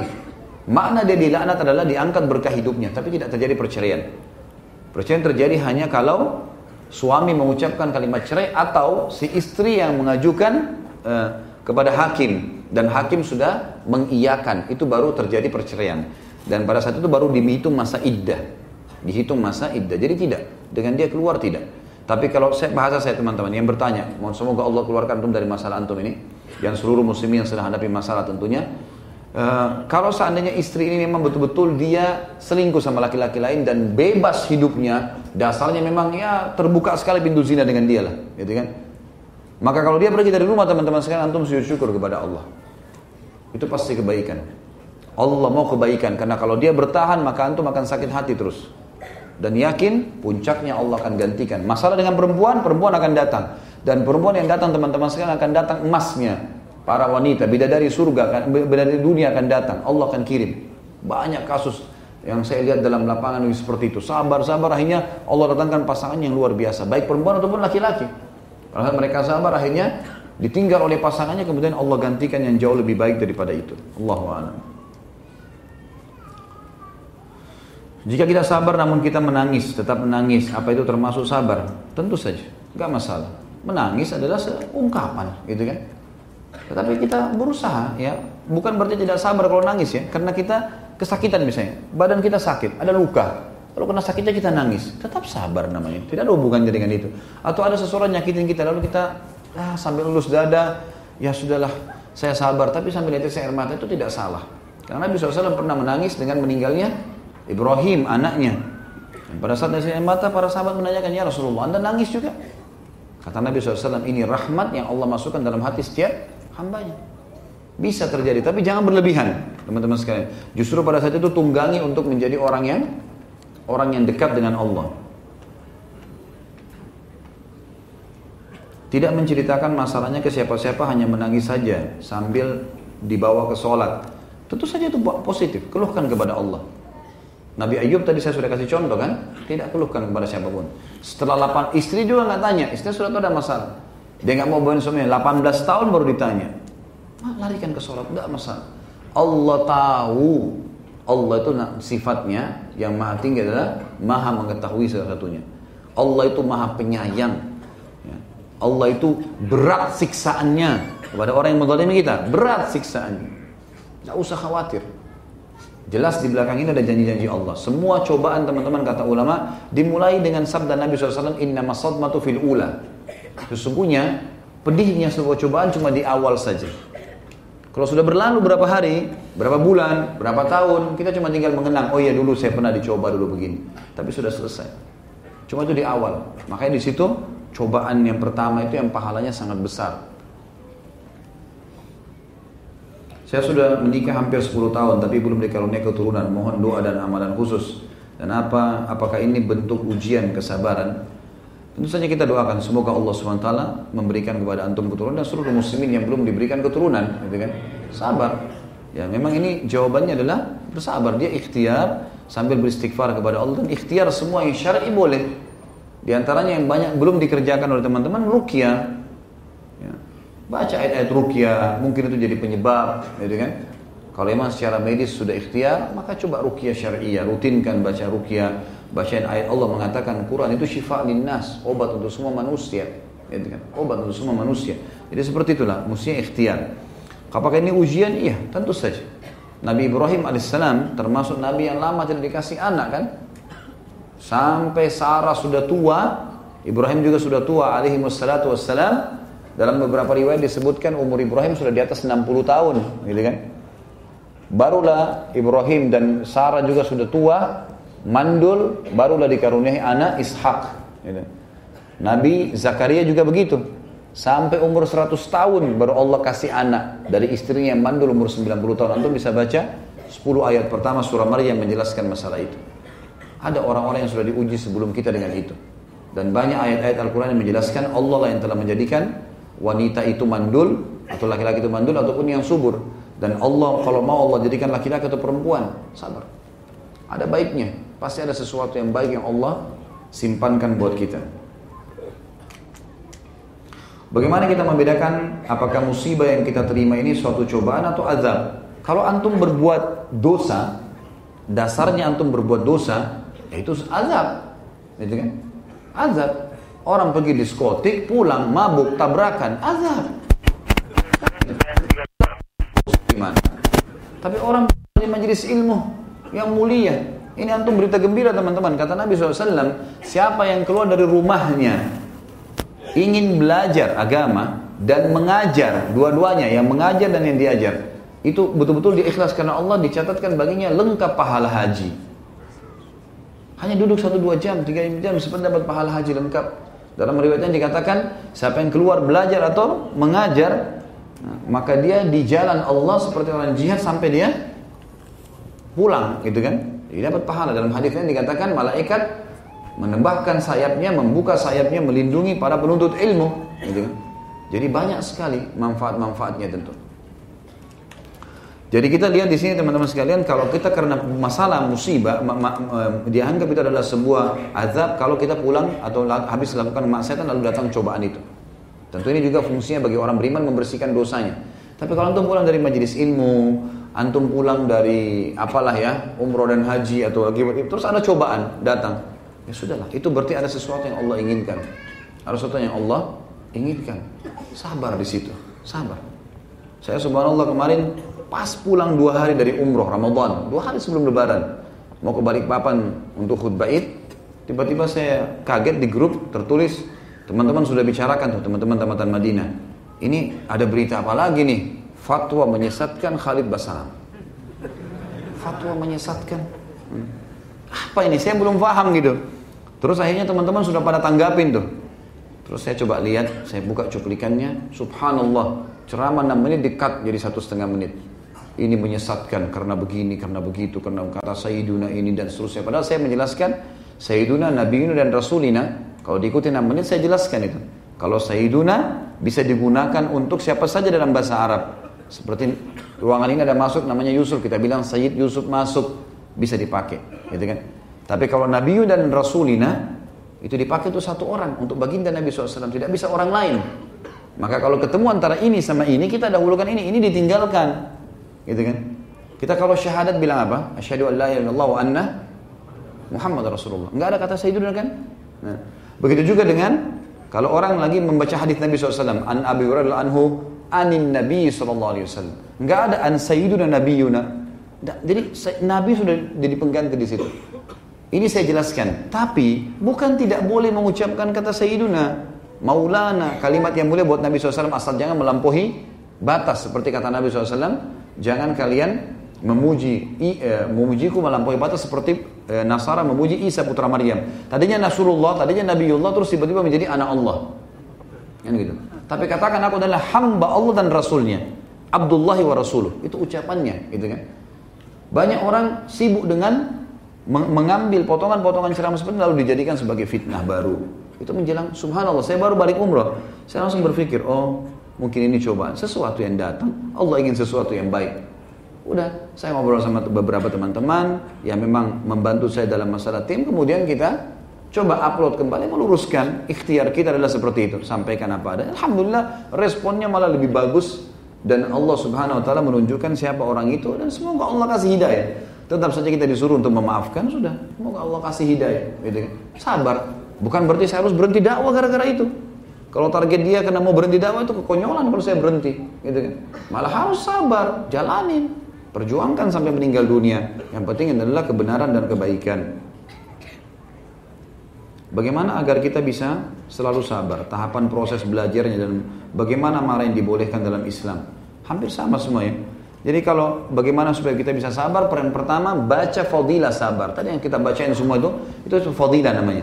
Dengan kita tahu ada janji Allah dalam ayat, tadi tentang masalah janji surga, pahalanya dilipat gandakan, segala macam. Dan ini masih banyak teman-teman hadisnya ya.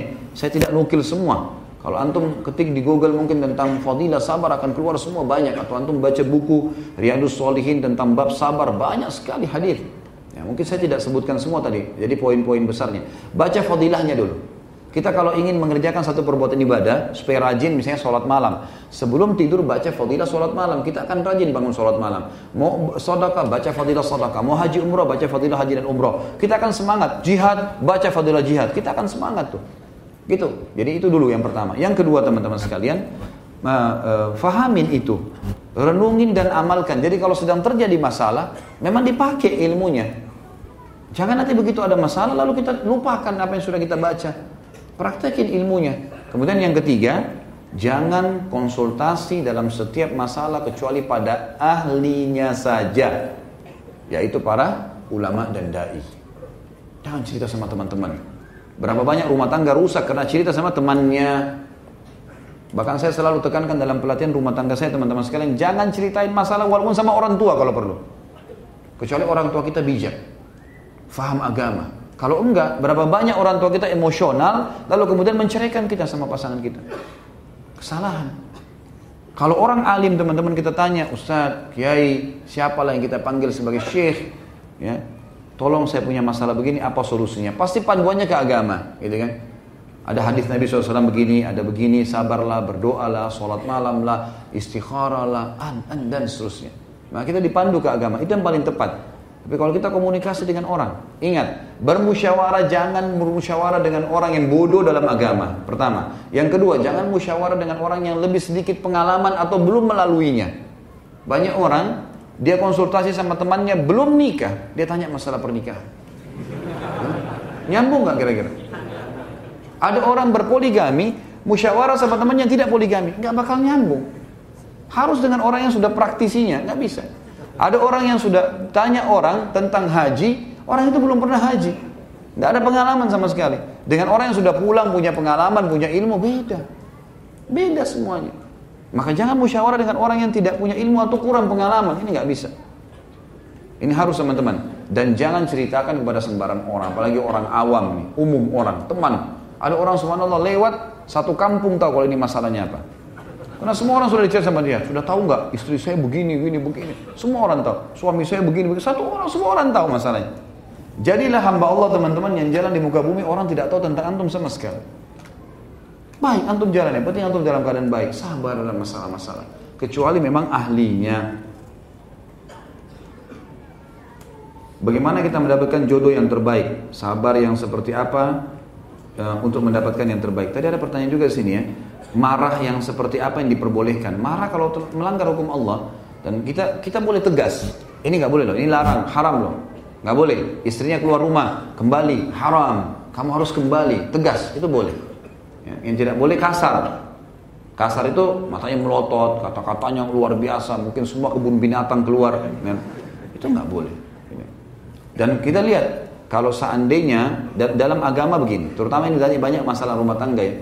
Rumah tangga itu kalau mau tentram teman-teman jangan inginapkan masalah. Selain konsultasi sama orang lain tadi, jangan konsultasi kecuali pada ahlinya, ulama, dan jangan nginapkan masalah. Clearkan. Yang salah minta maaf, yang benar memaafkan. Udah, jangan nginapin. Karena kalau sudah nginap, apalagi keluar rumah, ini udah luar biasa. Di dalam rumah ada 10 setan, di luar ada 7 ribu setan. Gitu kan. Mana tambah rumit tambah rumit. Saya tahu ada orang sampai ayahnya akhirnya terlibat dalam bagi ke anak perempuan ini sampai ter, perceraian terjadi, baru dia nyesal. Karena saya pada masalah selalu ayahnya, ayah begini, ayah begini, suami saya begini. Padahal sebenarnya dia suka sama suaminya. Akhirnya ayahnya kena sering dikeluhkan, keluh kesahkan. Begitu anaknya pulang, dia bilang kamu nggak boleh kembali lagi. Udah, kamu sudah masalah. Tapi suami saya begini nggak bisa. Kau kan sudah sering ngeluh. Suamimu begini, begini, begini. Akhirnya dia nyesal sendiri. Tapi terjadi perceraian. Diceraikan dengan cara paksa. Didatangkan wali, datangkan bukti-bukti memang ada. Kalau laki-laki dia pernah begini, pernah begini, pernah begitu, akhirnya terceraikan. Tapi penyesalan terjadi pada orang ini karena salah ya. Kalau kita mendapatkan jodoh yang terbaik, semua kembali ke agama. Agama yang didahulukan, dan itulah orang yang terbaik. Kata Nabi SAW bagi kaum wanita, dan walinya, ayahnya, kalau datang kepada kalian yang kalian ridhoi akhlaknya dan agamanya, terima lamarannya. Kalau tidak terjadi kerusakan di muka bumi. Jadi bukan kekayaan, bukan titel pendidikan dan seterusnya, gitu kan? Bagi laki-laki juga begitu. Wanita dinikahi karena hartanya, kecantikannya, keturunannya dan agamanya. Dan dahulukan agamanya, hidupmu akan tentram. Jadi memang agama. Ya. Yang sudah sudah tidak disuruh lagi sholat, tidak disuruh lagi tutup aurat, memang sudah aman semuanya. Minta sama Allah sujud ya biasakan minta kepada Allah SWT akan diberikan apakah sabar ada batasnya tentu saja pada kalau memang orang sudah sama sekali tidak bisa tahan dan dia mau gitu kan kata Nabi SAW begini kalau kalian janganlah kalian berharap kematian kalau lagi sakit parah sekali atau masalah lagi berat Kata Nabi SAW, jangan kalian harapkan kematian. Tapi kalau kalian betul-betul sudah tidak tahan, kata Nabi, ucapkanlah. Ya Allah, kalau kehidupan lebih baik buat saya, lanjutkan. Kalau kehidupan kalau kehidupan buruk buat saya, wafatkan. Nabi SAW ajarkan caranya. Kalau betul-betul orang itu sudah merasa tidak sabar. Tapi kalau insya Allah dia bisa sabar, ya Alhamdulillah. Itu jauh lebih baik gitu. Kalau sampai mati kita nggak bisa bayar utang, padahal kita sudah berusaha, itu bagaimana Ustaz? Tentu saja yang paling pertama teman-teman, jangan utang kecuali darurat, itu dulu. Jangan buka pintu utang. Ada orang subhanallah dari utang ke utang, ini nggak boleh. Membuka utang secara sengaja bisa masuk dalam bab dosa loh ya. Karena membayarnya wajib, gitu kan. Apalagi kalau menunda. Kata Nabi SAW, matlul ghani zulmun. Eh, penundaan terhadap pembayaran bagi orang yang mampu adalah zulm, kezaliman, dosa besar. Nggak boleh. Jadi ulama masukkan kalau utang tanpa sebab, dia mampu, maka ini kezaliman, nggak boleh. Kenapa dia buka masalah hidupnya di situ? Kalau dia mati, kan jadi masalah. Gitu kan? Sampai orang mati syahid aja, diampuni semua kecuali utangnya. Nggak boleh. Ada pernah sahabat meninggal masih punya utang dengan orang Yahudi. Maka temannya mimpi kalau di lehernya ada e, lingkaran warna hitam. Lalu waktu ditanya kenapa tuh dia bilang ini utang saya sama orang Yahudi yang belum saya bayar. Jadi memang harusnya ya kita hati-hati jangan utang kecuali darurat. Memang penting dan memang jalankan sunnah Nabi SAW. Siapa yang utang niat dari awal membayarnya, Allah akan mudahkan dia melunasinya. Dan siapa yang dari awal utang niat tidak mau bayar, Allah akan persulit dia untuk membayarnya. Ini yang pertama, gitu kan? Jadi jangan utang teman-teman sekalian kecuali memang penting. Yang kedua, kalau sudah terlanjur utang, jangan menghindar. Jangan lari dari pemilik piutang teman-teman sekalian. Tampilkan wajah kita, datang ke sana. Maaf ya, saya betul-betul tidak bisa bayar. Tapi saya niat mau bayar. Bisa ditulis akad apa, kesepakatan apa. Dan saya akan berusaha. Insya Allah kalau orang niat betul-betul mau membayar, Allah mudahkan.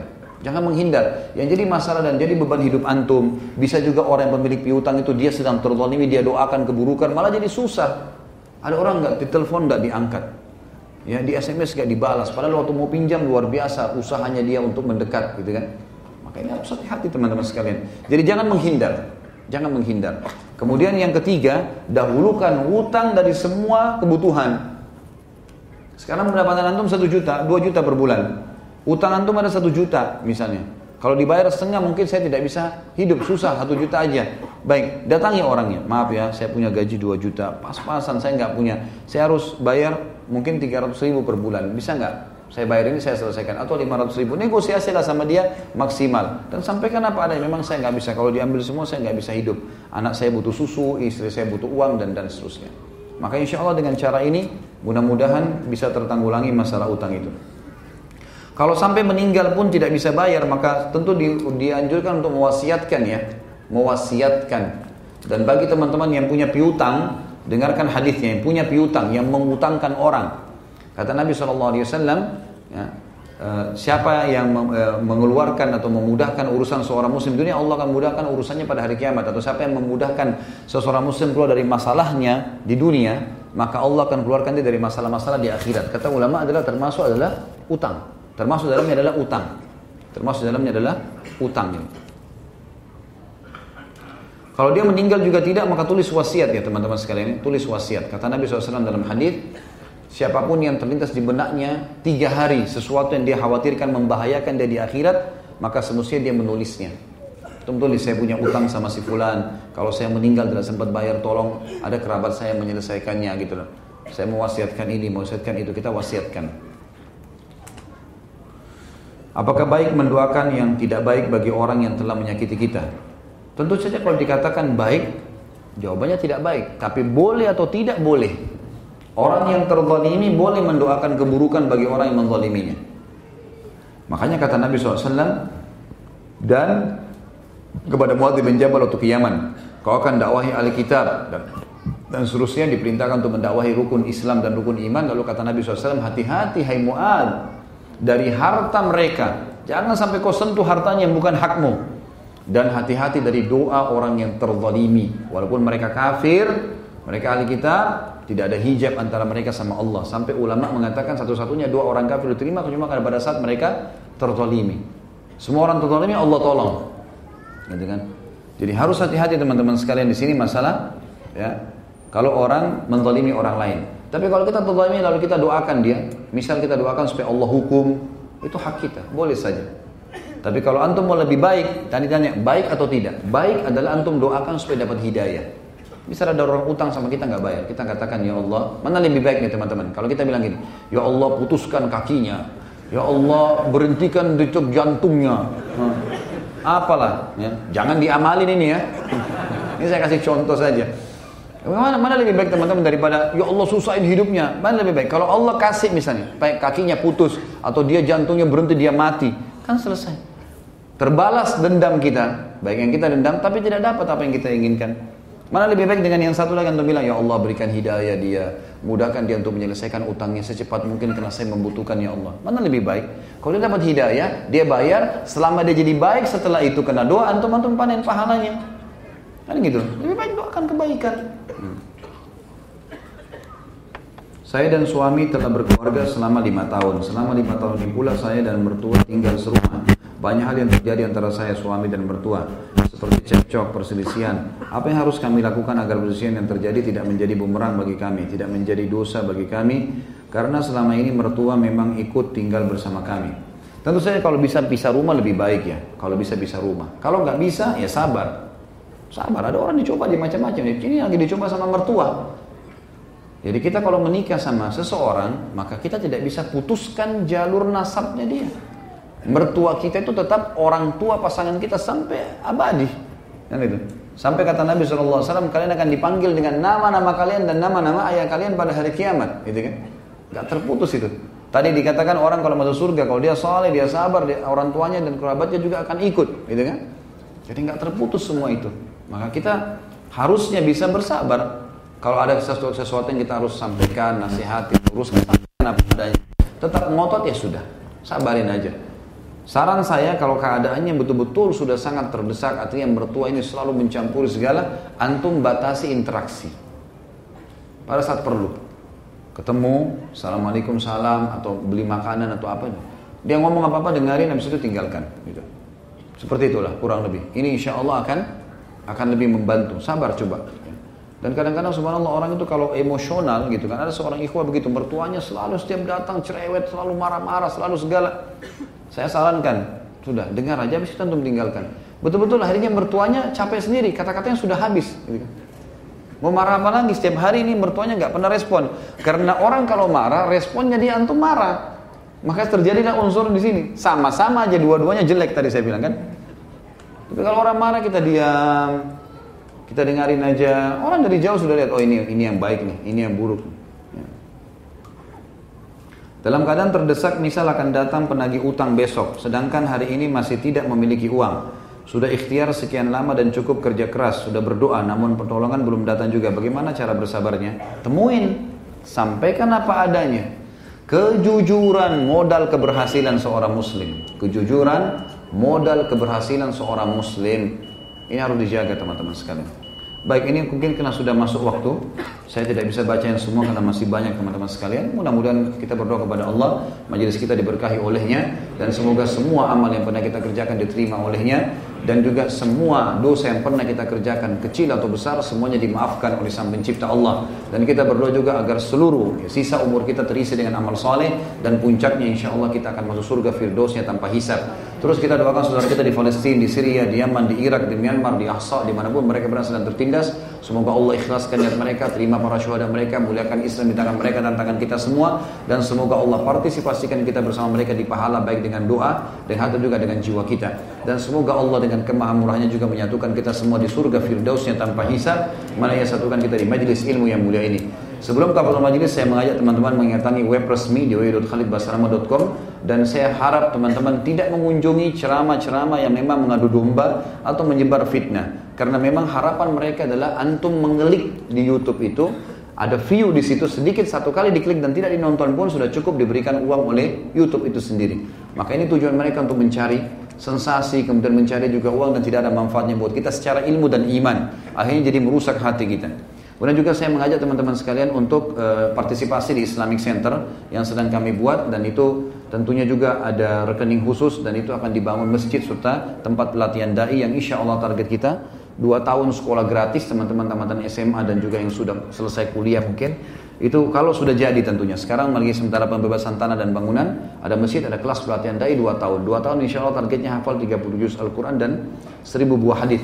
Dan ke depannya insya Allah kita berharap menjadi STAI, Sekolah Tinggi Agama Islam, strata S1 dan insya Allah mudah-mudahan Allah berkahi dengan masalah itu.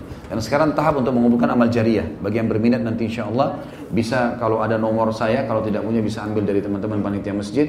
Di nomor Excel saya itu di, di status profilnya saya tulis Eh, nomor rekeningnya dan juga nama dan itu memang nomor rekening menggunakan nama saya pribadi. Mungkin begitu.